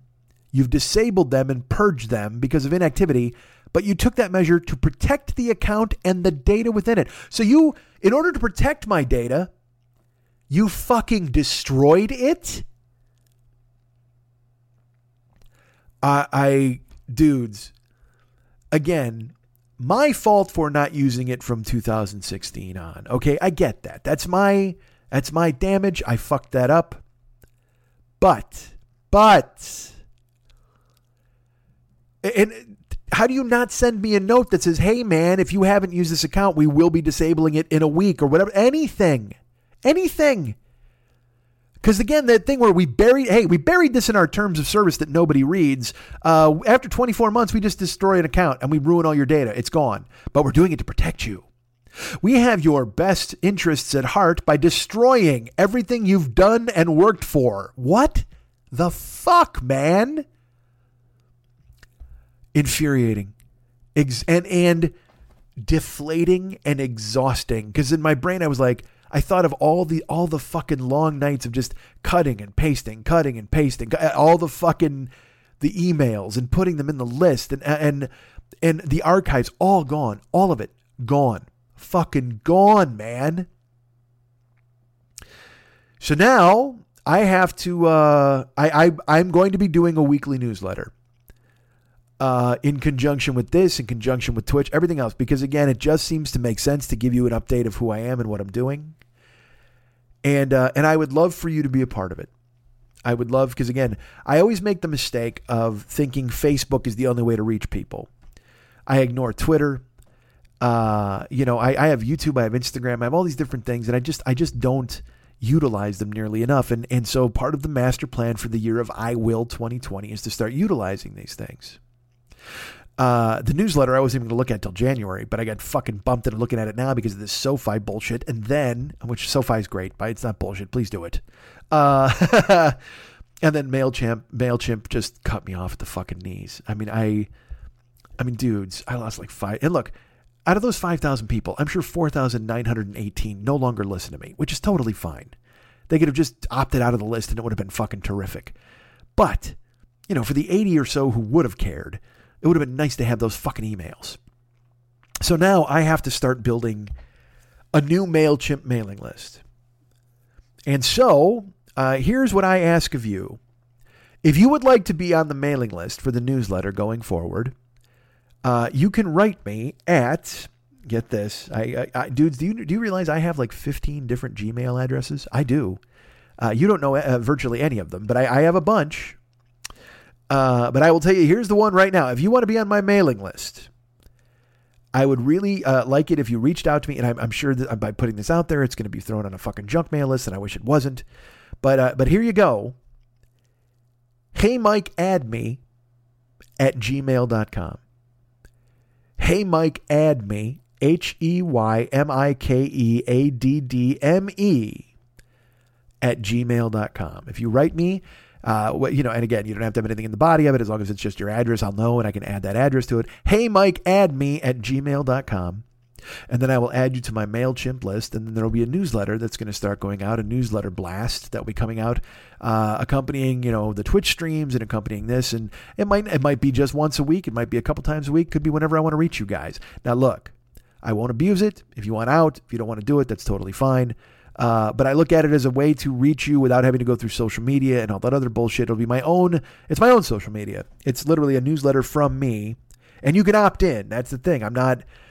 Look, I'm going to start. Look, I won't lie. I mean, I will start taking some of the email addresses that I have still stored in my my other email accounts, and I will start adding them slowly. But if you go to the the hey Mike add me at gmail.com, and I will add you as well because I have to build. A, look, I got to build a base of this pyramid, folks. You know that. I got to build a base. It's all about the base of the pyramid in order to keep building up to the sky. And that brings me to uh, to talk about this. You know, we talk about the SoFi app, and uh, and and we talk about the newsletter. You know, all of these things exist, and and I talked about how 2020 is the year of I will, and I talk about how I had, uh, you know, October planned and I had this chunk of money. And what I've always done with a chunk of money, you know, I, I, I had a different opinion when I got the, the fantasy baseball money because I knew I had that other chunk of money coming. So I had the fantasy baseball money and I'm like, all right, I can buy a ticket to Ireland because that it's something I've been threatening to do for fucking years. Now I want to do shows overseas. I want to, I want to, I, I, I will. I just fucking will. So that's why the Ireland ticket came into play. That's why I bought that. That's, that's just stuff that has to happen. I need to go on the road here and start doing shows in, in, in, America and doing shows here in Los Angeles. Clearly, I have to get back on open mic stages, all of these things. And these are all in the works. And I know you're like, well, Mike, you've said this before. Yes, I have. I've said it many times over the years. But it's getting late. It's later than you think. No matter what time you think it is, it's always later than you think. And uh, you know, losing my October and, and all that stuff, it makes you go, Jesus, what the fuck are you doing here, man? What the fuck are you doing? Because now, again, I hit, I've I've hit, and uh, there's no, not rock bottom and like, oh yeah, this, that, whatever. But I mean, you heard me last week. I was pretty fucking scrambled up, and I, I started hiding and eating fucking pasta and whatever the fuck, ravioli sandwich, whatever the fuck I did, hiding and just going, well, you know, boohoo, and and that's shit I got to rebound from. That shit I can't fucking get caught up in, and uh, and and so you know the bleakness as you heard last week of of knowing that you're back starting anew literally i mean like, I, I wish i could explain to you just how uh, yeah I, I told you i was i mean fucking broke man fucking broke and if you're you're broke, you know the good news about Uber and Lyft is I would make money every day, but they've also cut the rates. The gas here is over four bucks a gallon. Like I, I would have to be working at that a fuck ton and all this shit. And we talked about it. Yeah, man, it's shit that's got to be done. I get it.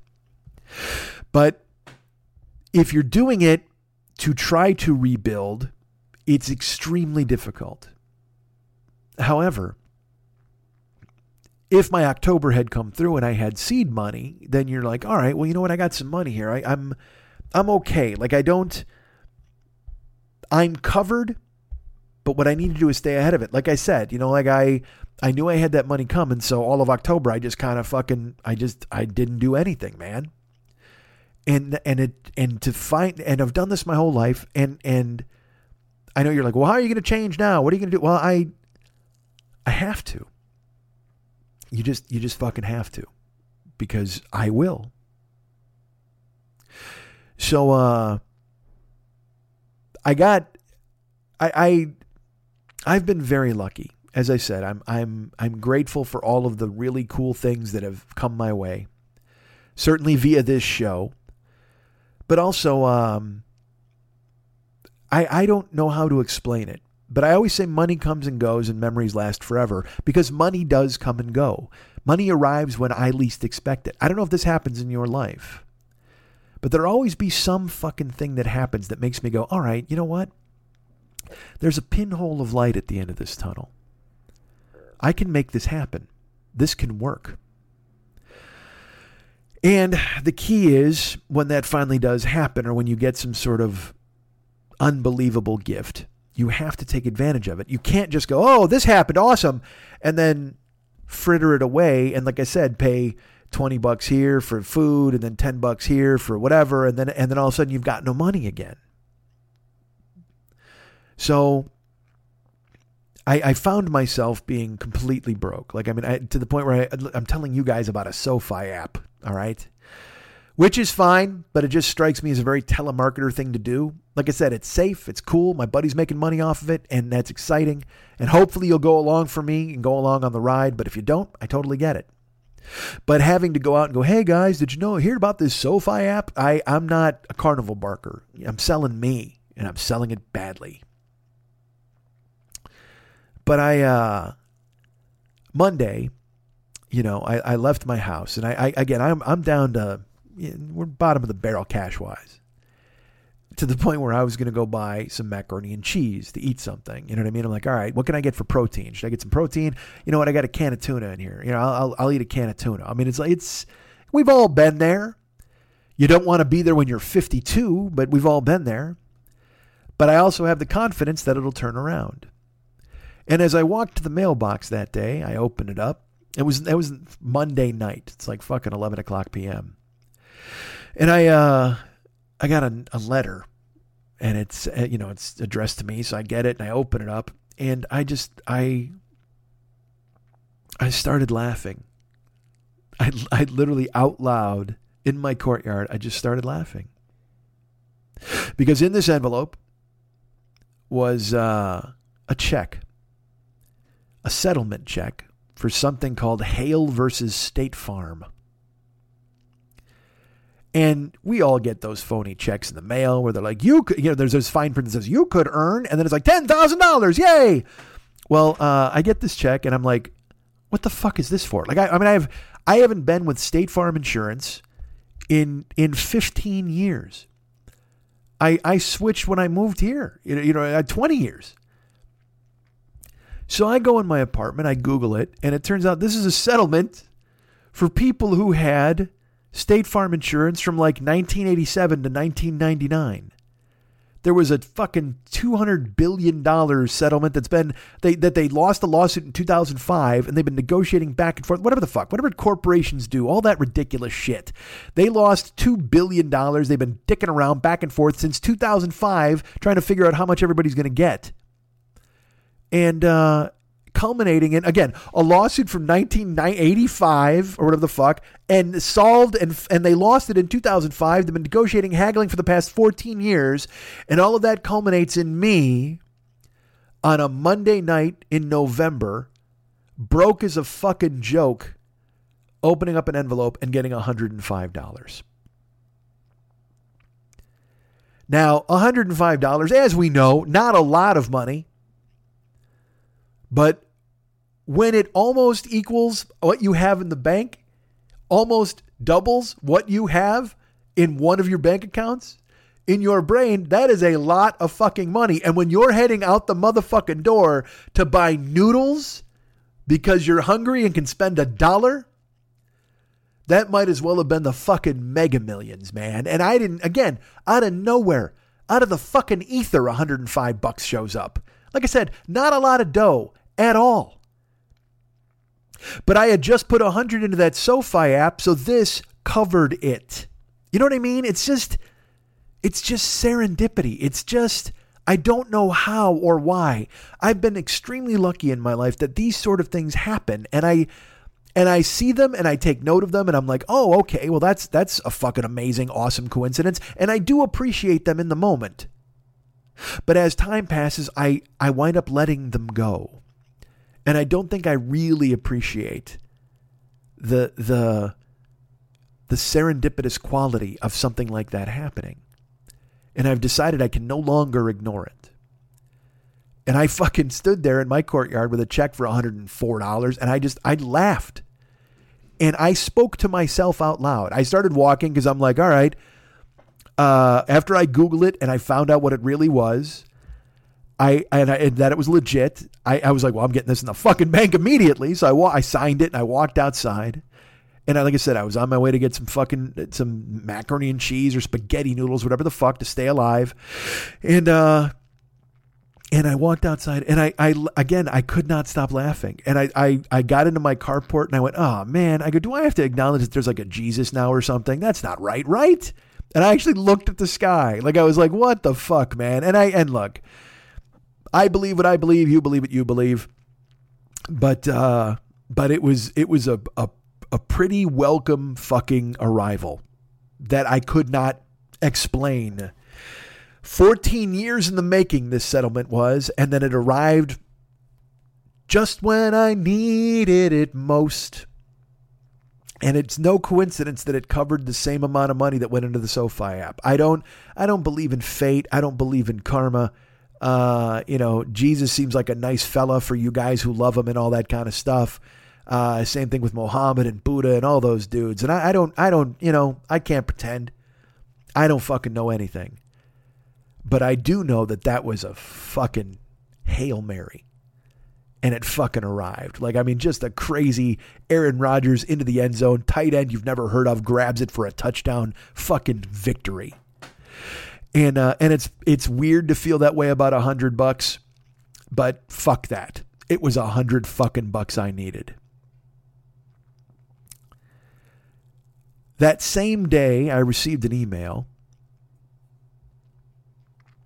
Uh, and I, I, can't go into it because this is not official yet. This is not, you know, but, uh, well, fuck, I'll just tell you. Um, I, I think I might have even talked about this on the show. Eight months ago, I got a note from a lawyer in Boston and they said, "Hey, we're we're holding on to this uh, class action lawsuit against Uber. Do you want to be a part of it and uh, to get a settlement of whatever the fuck?" And I don't know these fucking people, so I googled them. It turned out it was a real thing. So I was like, "Yeah."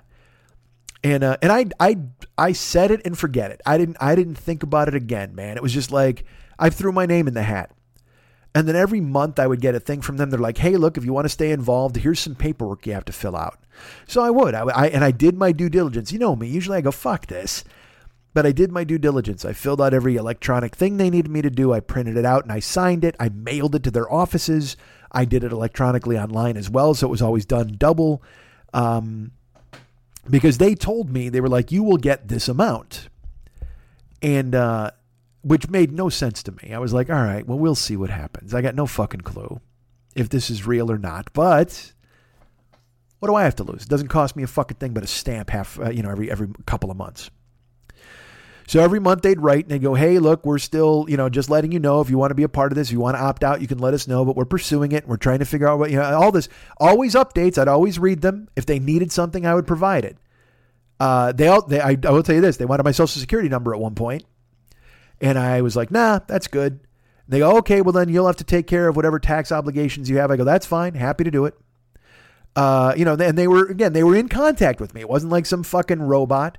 And again, I would Google it all the time to make sure it was a real thing, and it was. And then Monday, I received an email that said, "Congratulations, uh, checks have gone out this morning." Uh, for this settlement, thank you for participating for as long as you did. You, you, uh, whatever the fuck, a, a business letter, but, but basically telling us excellent news uh, the settlement has been approved and the checks are heading out. They said if you don't have a check by November 20th, please let us know.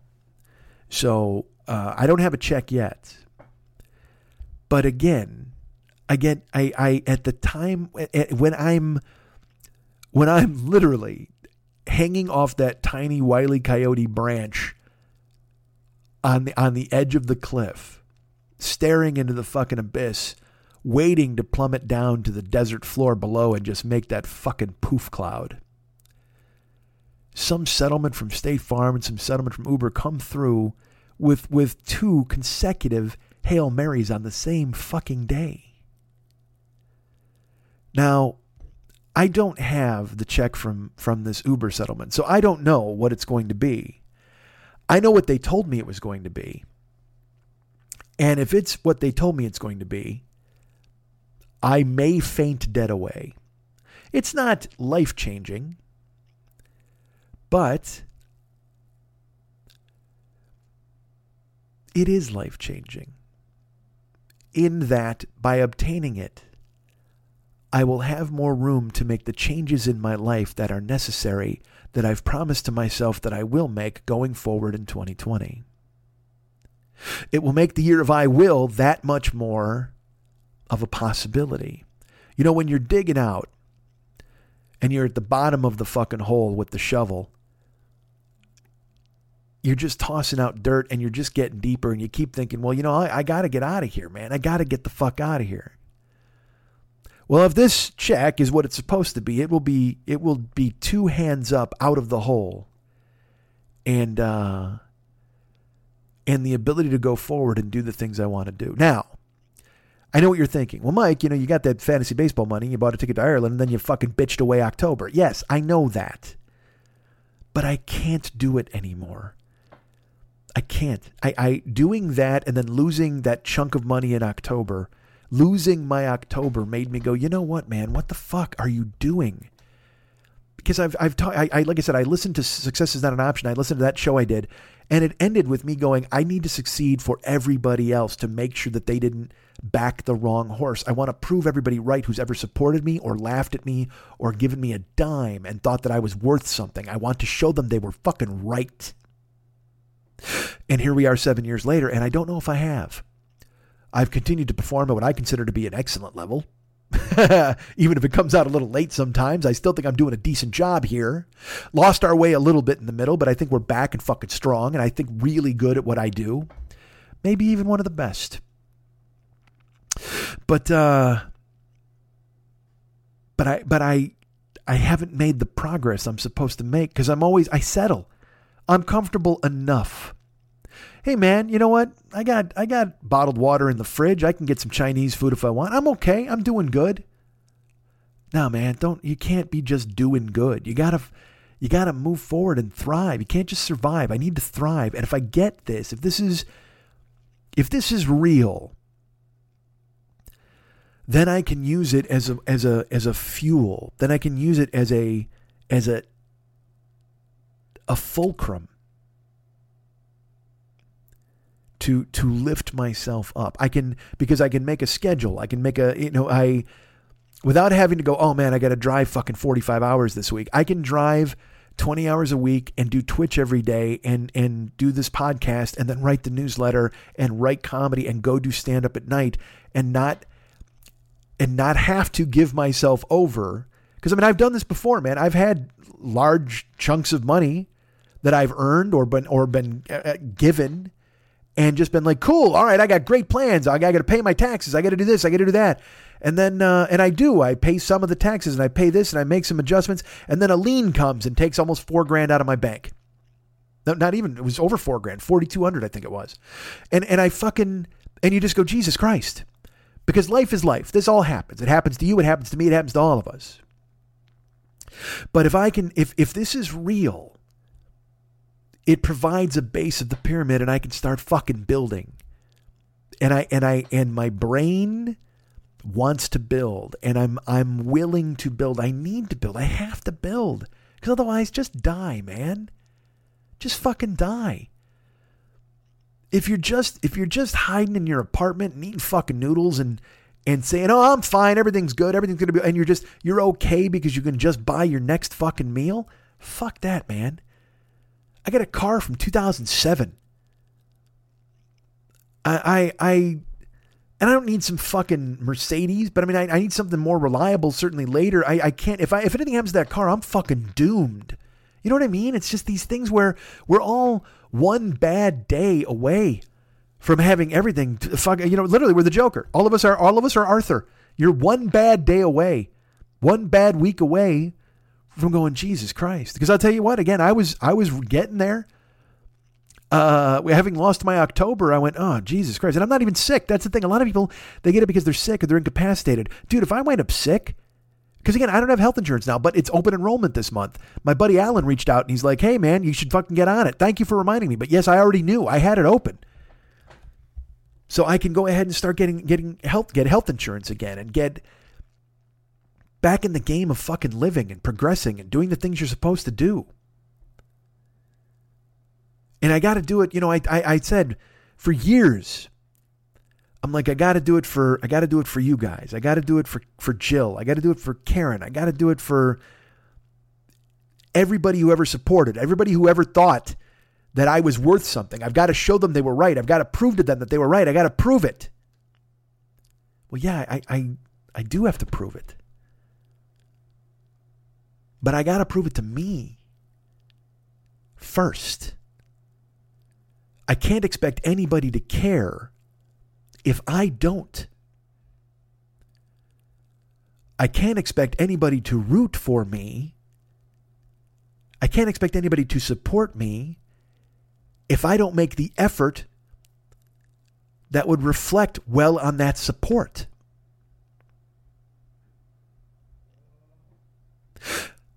I need to show myself that I'm worth something. I need to care about myself more. I need to do these things for me and you can all be with me and we can enjoy them together. I need I need everybody who's ever supported to not only feel like their support was justified but also to realize that the person they supported became better in the journey.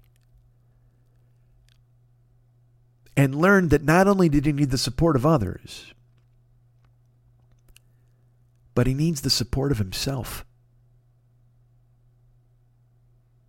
And if this Hail Mary hits, it gives me every opportunity to support myself the way I should have for the past fucking 20 years.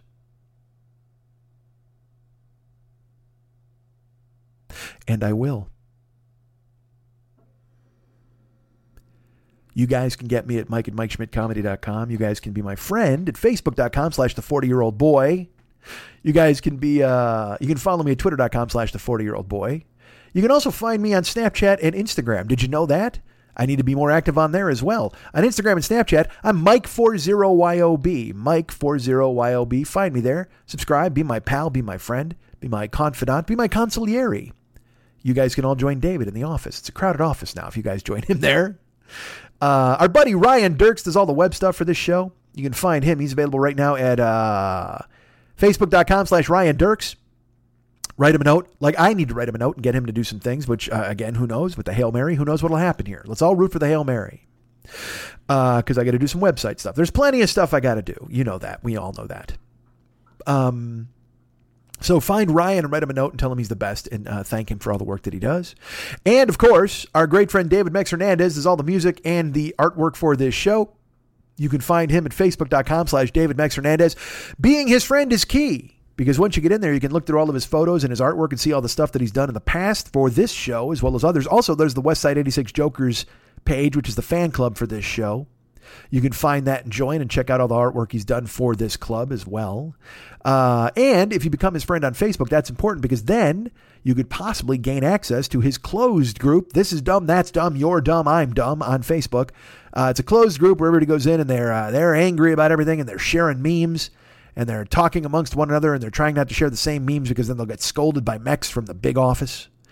Um, but it's a closed group, so if you do join, he's going to send you questions to answer. And once you answer those questions, you'll be bursting in. You know what? Look at those questions uh, like that code in, in Willy Wonka. Doodle doodle when he opens the door, and that's how the fucking uh, Oompa Loompas show up. Uh, Rachmaninoff. That's what the lady will tell you. That's what Alice Ghostley will tell you. Was it Alice Ghostley? I think it might have been. Uh, but still, the point is you become his friend at facebook.com slash David Mex Hernandez. And then he will uh, send you, you know, if you want to join the closed group, try to join. He'll send you questions. You look at his artwork. Uh, and that's important too, because if you want to hire this man to do some artwork, you can do that. And the holidays are coming up, so he can do Facebook caricatures, he can do holiday paintings, he can work in oil, he can work in watercolor, whatever the fuck you need him to do, he can do it. Uh, so you can join his group at This Is Dumb, That's Dumb, You're Dumb, I'm Dumb. Uh, and you can visit his website, artbydmh.com. You can go ahead and check out all the corporate artwork that he's done in the past. Uh, like I said, he's done caricatures, he's done paintings. Um, he's created characters for the the This Is Dumb page. He's done all of the artwork for my show over the years. Uh, he does all the stuff at the West Side 86 show. The man's he's a renaissance man for fuck's sake. So you want to go ahead and find out what he can do for you. You want to hire him to do something. First of all, the key, the first move you make is become his friend at facebook.com slash David Mex Hernandez. Uh, and then you can go ahead and get into his closed group. This is dumb, that's dumb, you're dumb, I'm dumb. You can look at all the different artwork, the disparate artwork that he's done on both of those sites. But also, this is key. You should visit his website to see the work he had done in the past because it is all amazing stuff. Gycons and Valscapes, everything fucking fantastic at the website, artbydmh.com. That's A R T B Y D M H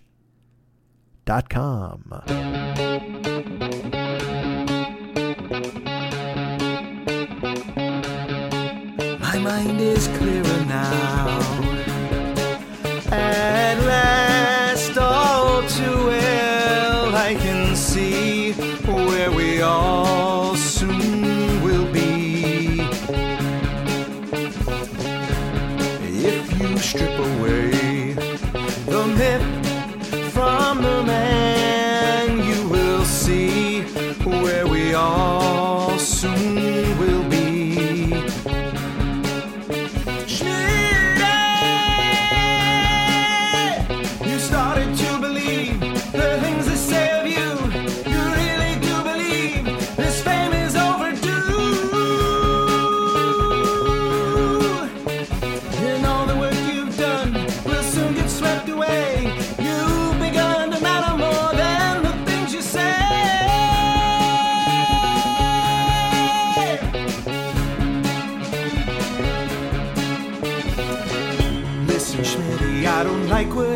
All I ask is that you listen to me. And remember, I've been your right hand man all along. You made every joker care. Now there's jokers everywhere. And they'll back you whether right or wrong. I remember back when it was you won. No talk of jokers, you did it for fun. And believe me, my admiration for you hasn't waned. But every new show that you do adds a dozen jokers, maybe two. And their numbers will not be contained. Bolingbrook, your famous son, should have stayed a greater known, like his mother carving meat, way more discreet. Turkey, ham, and gabagool would have kept Bill Schmitty cool. He'd have caused nobody harm, no one alarm. Listen, Schmitty, don't you see we're too big?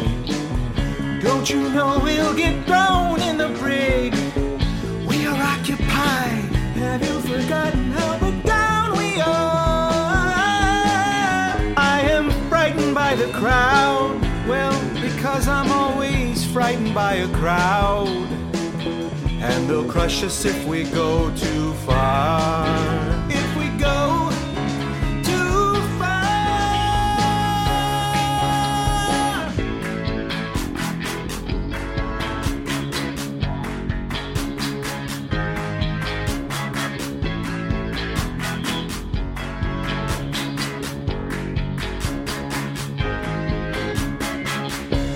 Listen, to this warning I say. Please remember that your crack part is gay.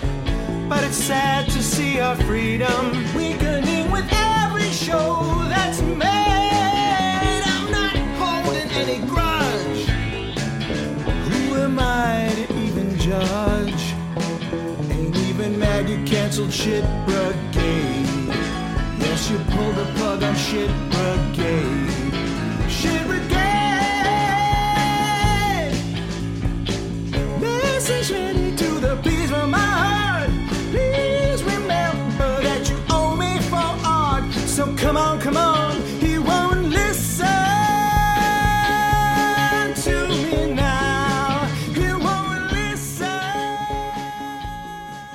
Hey man, why don't you leave me alone? I said, hey man, I got sponsors on the phone. Hey man, well he's a real blam blam slender man. Nice. Look at the way I tied that together. How does my brain work, folks? I couldn't explain it to you. It's just, uh, it's just like fucking multiple monkeys with multiple symbols, and they're clank clank clanking away, baby. It's just fucking rolling. You can't stop it when it's going downhill. My head's like a fucking water slide, baby. We're just fucking going up and down, up and down, and then right at the end, you hope not to smash into your friend's ass. That's the way this fucking podcast works.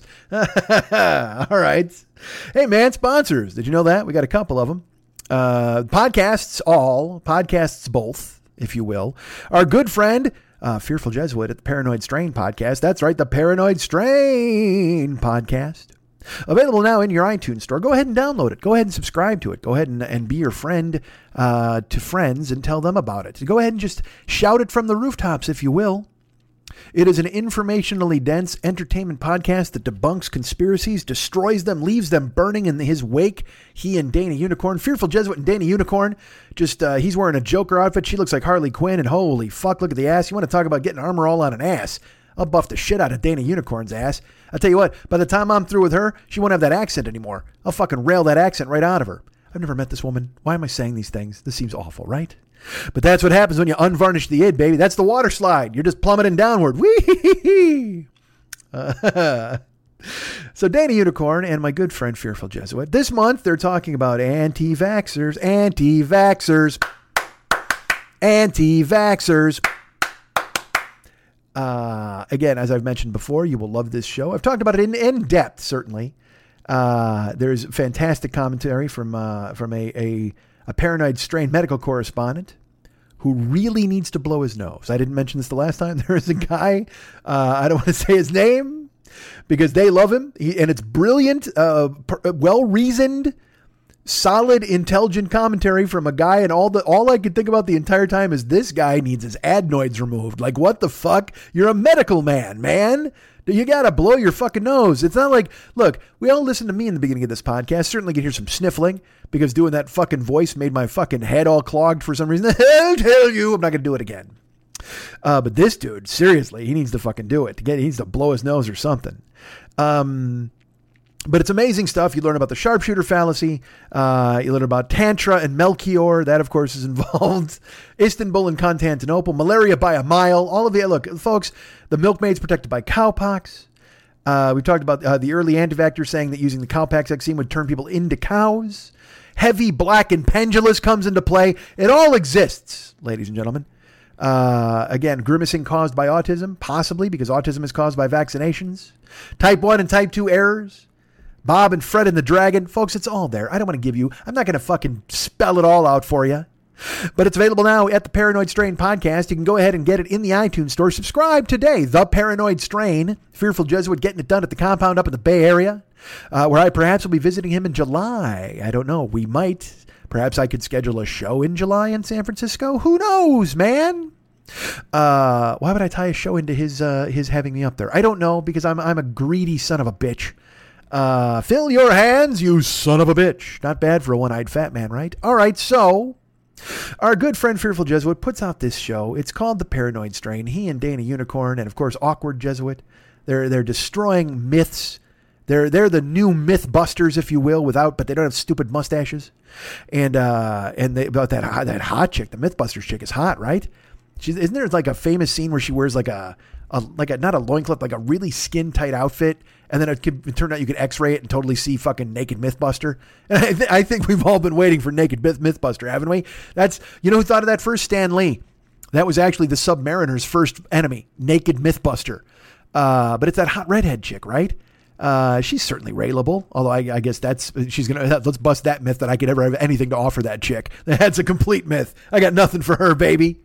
Um, But oh, to think about it in the twilight years at 52, as I just did a podcast about how I have $100 and I'm thinking about Raylan the Mythbuster chick. What a mess. Uh, so anyway, go to the iTunes store, download the Paranoid Strain podcast. Please subscribe. You can contact them, paranoidstrain at gmail.com. Tell them you heard about the show through us, your good friend Mike Schmidt, uh, and the 40 Year Old Boy podcast. Lets him know that we're still hitters and we're here to go ahead and make sure his life is always full of listeners. Uh, and I recommend the show highly because again, it's a fantastic, entertaining nine hours. He's he's uh he's become he's approaching me territory, but at least he has like fucking information to impart. You know me, I'm just talking in fucking circles. But this guy's got a script in a closet. He's fucking making it work.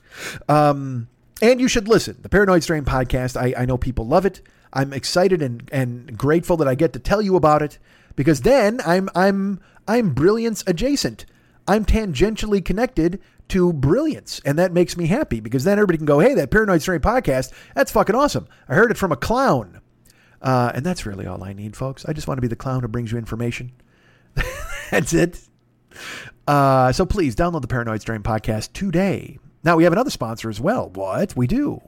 This sponsor is another podcast called The Knife Drop. It's our good friend Rob Matsushita. Uh, and Rob is, you know, he does the Knife Drop podcast. It's about movies, it's about TVs, it's about pop culture stuff. Uh, each episode is a grab bag, three different segments. Uh, who knows what it's going to be? It could be Terror Tuesday, where they watch and break down a horror movie. It could be Forgotten Movie with Big Slim McGroovy, which is something, again, that I wish to never say in my life, but I have to because I'm being paid. Uh, that's when Bog Slim shows up and talks about an unreleased film. Uh, is it Bog Slim or Big Slim? I think it's Big Slim, but uh, there's a typo in the in the press release here. That's not good. And then, of course, there's Oh No You Dinema. And that's where Aaron and Rob talk about a domestic thriller. And then, of course, there's the 10 minutes about your favorite movie. That's about interviews and sketches and talk to somebody about 10 minutes about their favorite movie. Uh, you, you know, there were plenty of special episodes in October. I'm sure they're going to have fantastic holiday episodes. Maybe they'll be looking at uh, at a wonderful. It's a Wonderful Life. They'll be watching some Christmas stuff. It's all out there, and it's all for you to experience. And you'll only know about it if you go right now and subscribe to the Knife Drop podcast and uh, and get our friend Rob in your rotation, man, and listen to him and Aaron as they talk about all sorts of cool ass stuff, movies, TV, other fun stuff. Everything you could ever possibly want is covered by Rob Matsushita in The Knife Drop. Three words, The Knife Drop podcast, available right now in the iTunes store. Please go and download it, subscribe, make it part of your uh, daily routine. Well, not daily, that seems fucking aggressive. But listen to it once a week. Why not? It comes out once a week. What if you listen to the same episode every day? Who the fuck are you? What are you doing? Uh, uh, what if you squeeze me out? By the way, I'm still the king, right? You guys know that. I mean, these podcasts are cool. Paranoid Strain and fucking uh, Knife Drop, that's great. But I'm still your daddy, right? I'm still podcast fucking dad. Don't don't fucking think that you can possibly move off and, uh, and go somewhere else. I still ro- I rule the roost, if you will. I am still fucking. I'm I'm the big swinging dick in the podcast yard, and these two can follow behind me, right? Listen to me first. I I'm out every Thursday or Friday. I don't know. Shut up. Uh, but I'm here, and uh, and and guess and uh, we say it all the time. There's a chance I'm queer, and I think you should get used to it. So how about that? Whenever I say I'm here, that's what pops into my fucking head. Look at the, look at the the gay agenda. Look at how it burst its way into my brain. I got Stonewall on the brain, baby. We're here. We're, we're queer. Get used to it. That will never leave my head.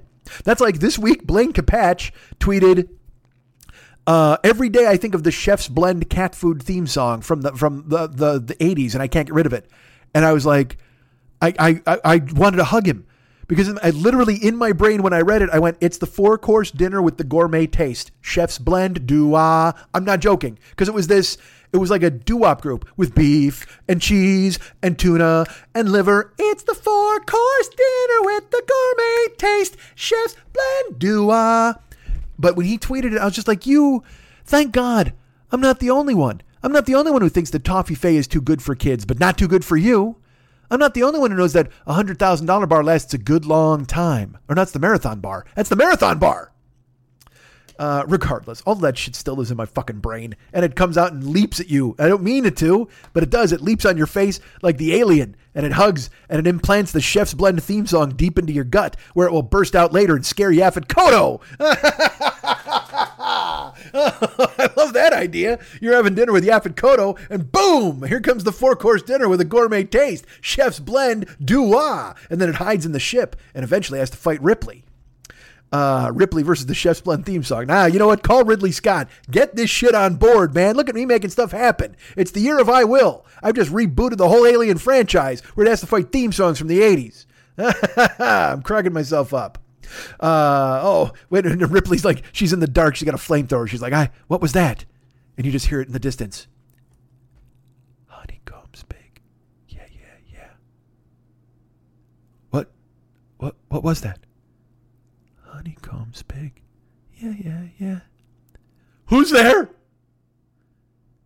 It's not small. No, no, no. Come out! Come out! Honeycomb's got a big, big bite, big, big taste with a big, big bite, ah, and then it just fucking kills her.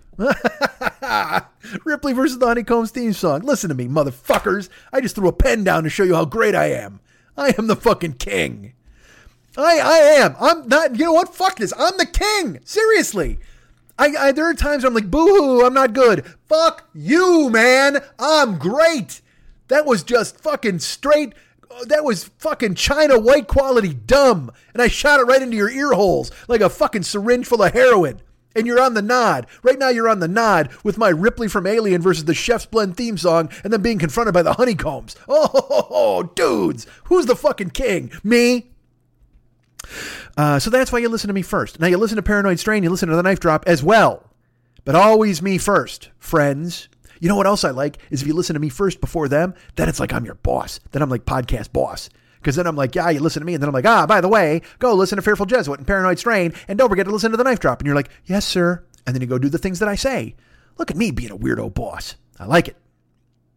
Hey, do you want some of this nonsense in your phone? Of course you do. Why wouldn't you hire me? Cameo exists. I just got this is weird. There's a woman I I uh, follow on Instagram. Uh, her name is Leah. I don't know. She she I think she had a clothes clothing company called Married to the Mob. Leah something. I don't I don't even know her last fucking name. But she wrote an amazing article on toxic femininity.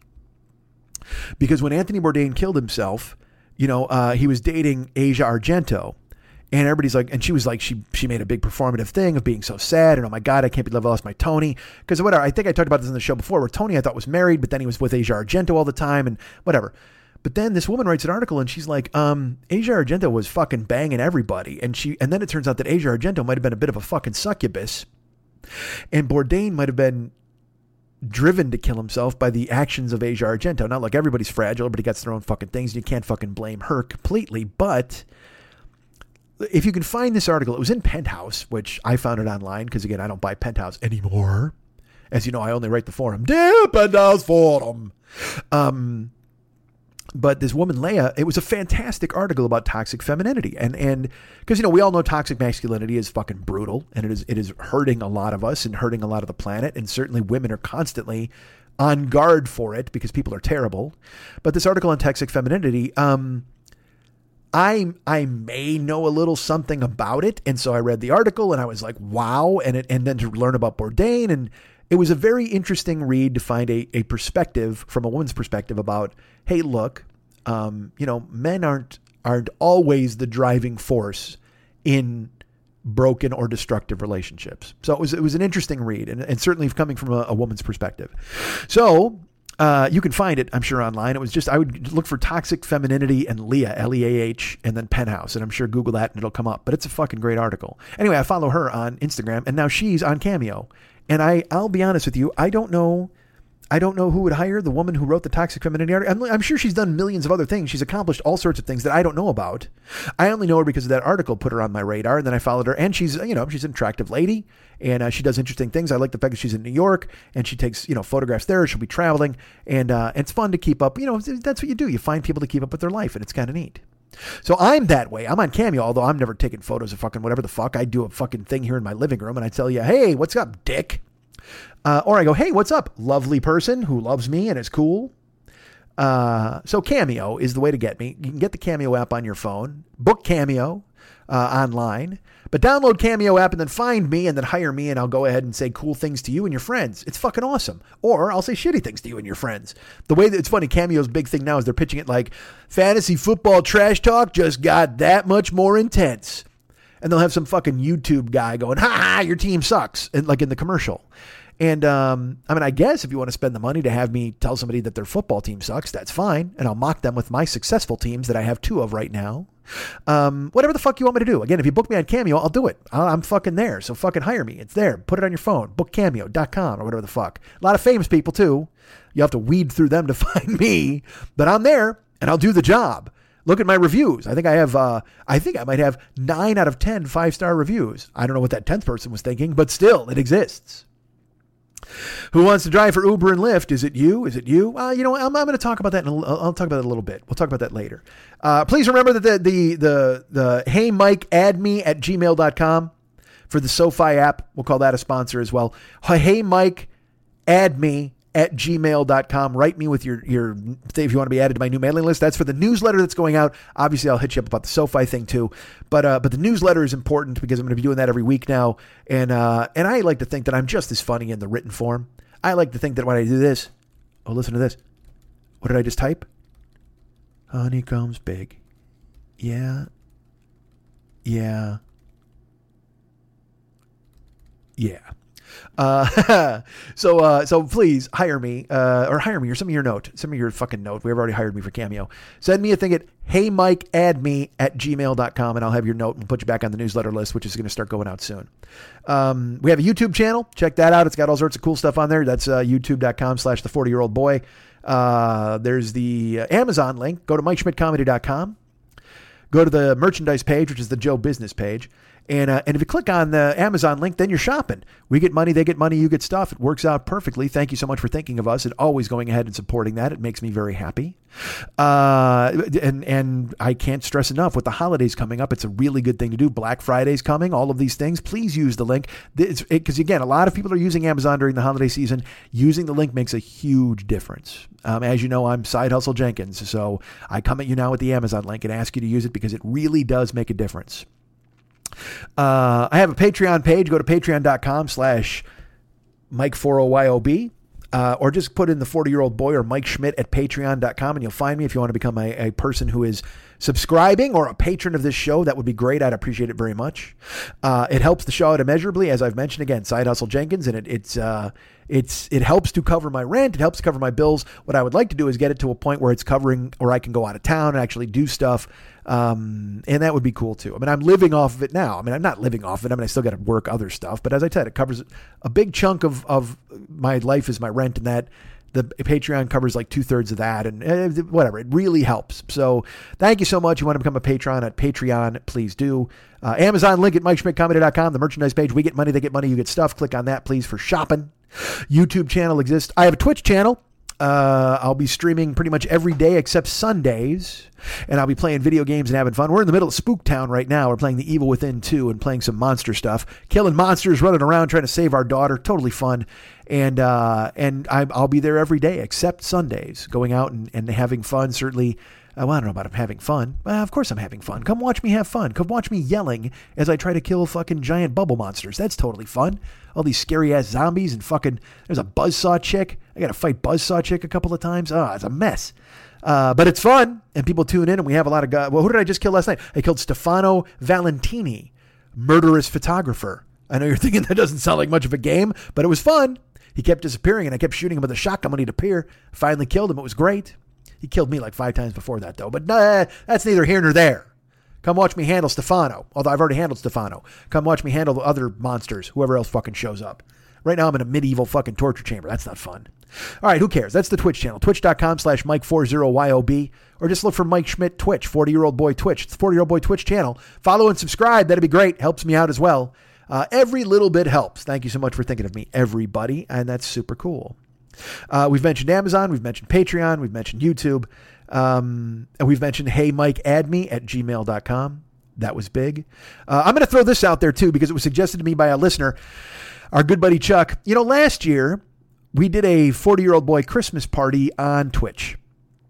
And uh, listeners sent gifts to my P.O. box, and then uh, I opened stuff on the air, and that was totally fun and awesome. Well, November is upon us, and uh, I don't have a date picked out yet because I, um, by doing this, it makes it sound like, hey, everybody, send me presents. And that just seems like a fucking non starter to me. And I know it seems strange, But Chuck was like, dude, come on, man. It was a fucking great thing last year. People saw you open their gifts. It was really fun. You interacted. It was great. We had hot chocolate. Uh, we had Biscoff cookies. I had a fucking Santa hat on. It was totally fun. And if that's something you think you would want me to do again this year, tell me. Leave it on the Westside 86 Jokers page. Send me a note or send you know, when you send me the note at heymikeadme at gmail.com, say, yeah, man, I'm in for the Christmas party.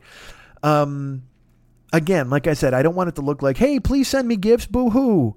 But if you do want to send me something, I'll give you the PO box. Just go ahead and write me and and ask for it, and I'll be happy to send it to you. The reason I get this out of the way now is because we're you know Christmas is a good month and a half away. But if people are overseas, we had our buddy Hugh who sent me stuff last year from England. Uh, Hugh who sent me a pile of Vimto candy as well later on. That was fucking cool as shit. Um, so so if you're overseas or Canada or anybody wants to ship me things, and you don't have to, please. You don't. If you because again, if I get one thing, maybe I'll do a fucking show. I'll open it and then we'll be done in 15 minutes. Who the fuck cares? Last year it was like over two hours. It was totally fun because everybody sent me a bunch of stuff, which was fucking crazy. If you want to do that again this year, that's great. If there's interest, I will do it. If there's not, that's totally fine. You don't have to send me a gift. Everybody's got their own fucking family to think about, and that's fine. Uh, but I also don't want to talk you out of it. And my friend seemed adamant that he thought that people would do it. So thank you, Chuck, for coming up with that suggestion and saying that I should mention it now because Christmas is upon us. So uh, I throw it out there. If you guys want to do it, write me and tell me, and I'll send you the PO box. And then we'll do the show around Christmas, you know. And and if you don't want to do it, again, totally fine as well. But don't send me a note and say I don't want to do it. How shitty would that be? Yeah, Mike, I thought about it. Fuck you and fuck Christmas, or at least fuck your Christmas. Goodbye. And also, don't add me. okay, fine.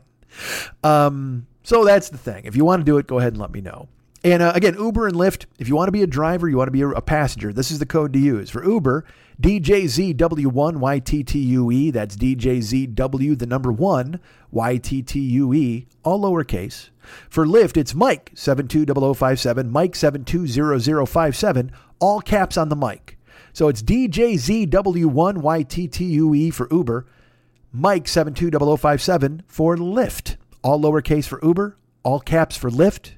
And that's if you're a first time rider, because then it gets me a spiff. Not much of a spiff, but it gets me one. But if you're a first time driver, if you want to become a driver, especially for the holiday season, you want to make extra money, use my uh, fucking code, man, because that's another side hustle. If you do enough rides, I get a fucking bonus from them, and that makes me happy. I will tell you this I don't know why you'd ever want to be a driver in Los Angeles. I'm leaving you now because I have to go take a friend to the airport. And, uh, they have fucked up the airport in such a way. I can't even remember. I used to bitch about the airport here. I told you that they did this thing where uh, Uber. Did I even did I talk about this last week? I fucking might have. Holy fuck! I'm worried about it now. Well, I'm still to tell you. Uber and Lyft can only pick up on the on the de- the, the like the departure level.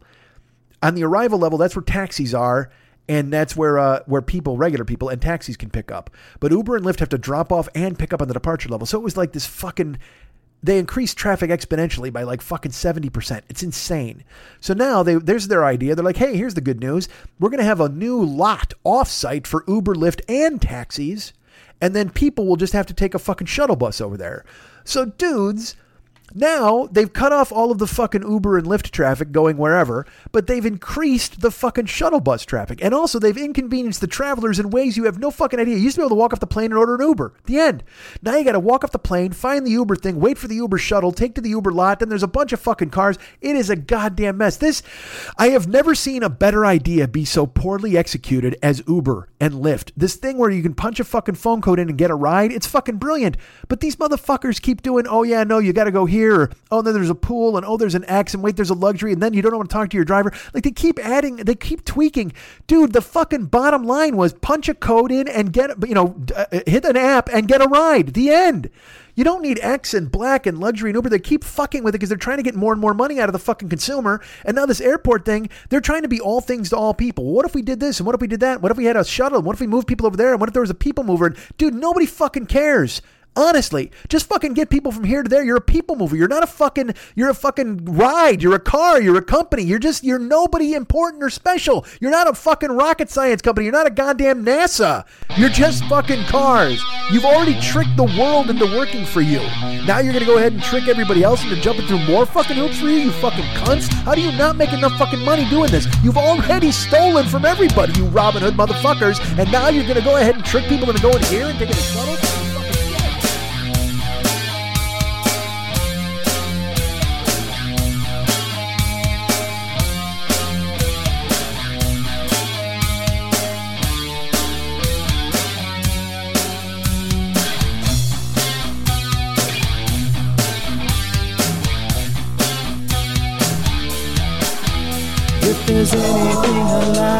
Like more than me, it's people who like me.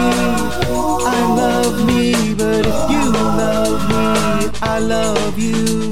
Cause you know why we both love me. How great am I? Let's talk about that for a while, and by a while, I mean forever.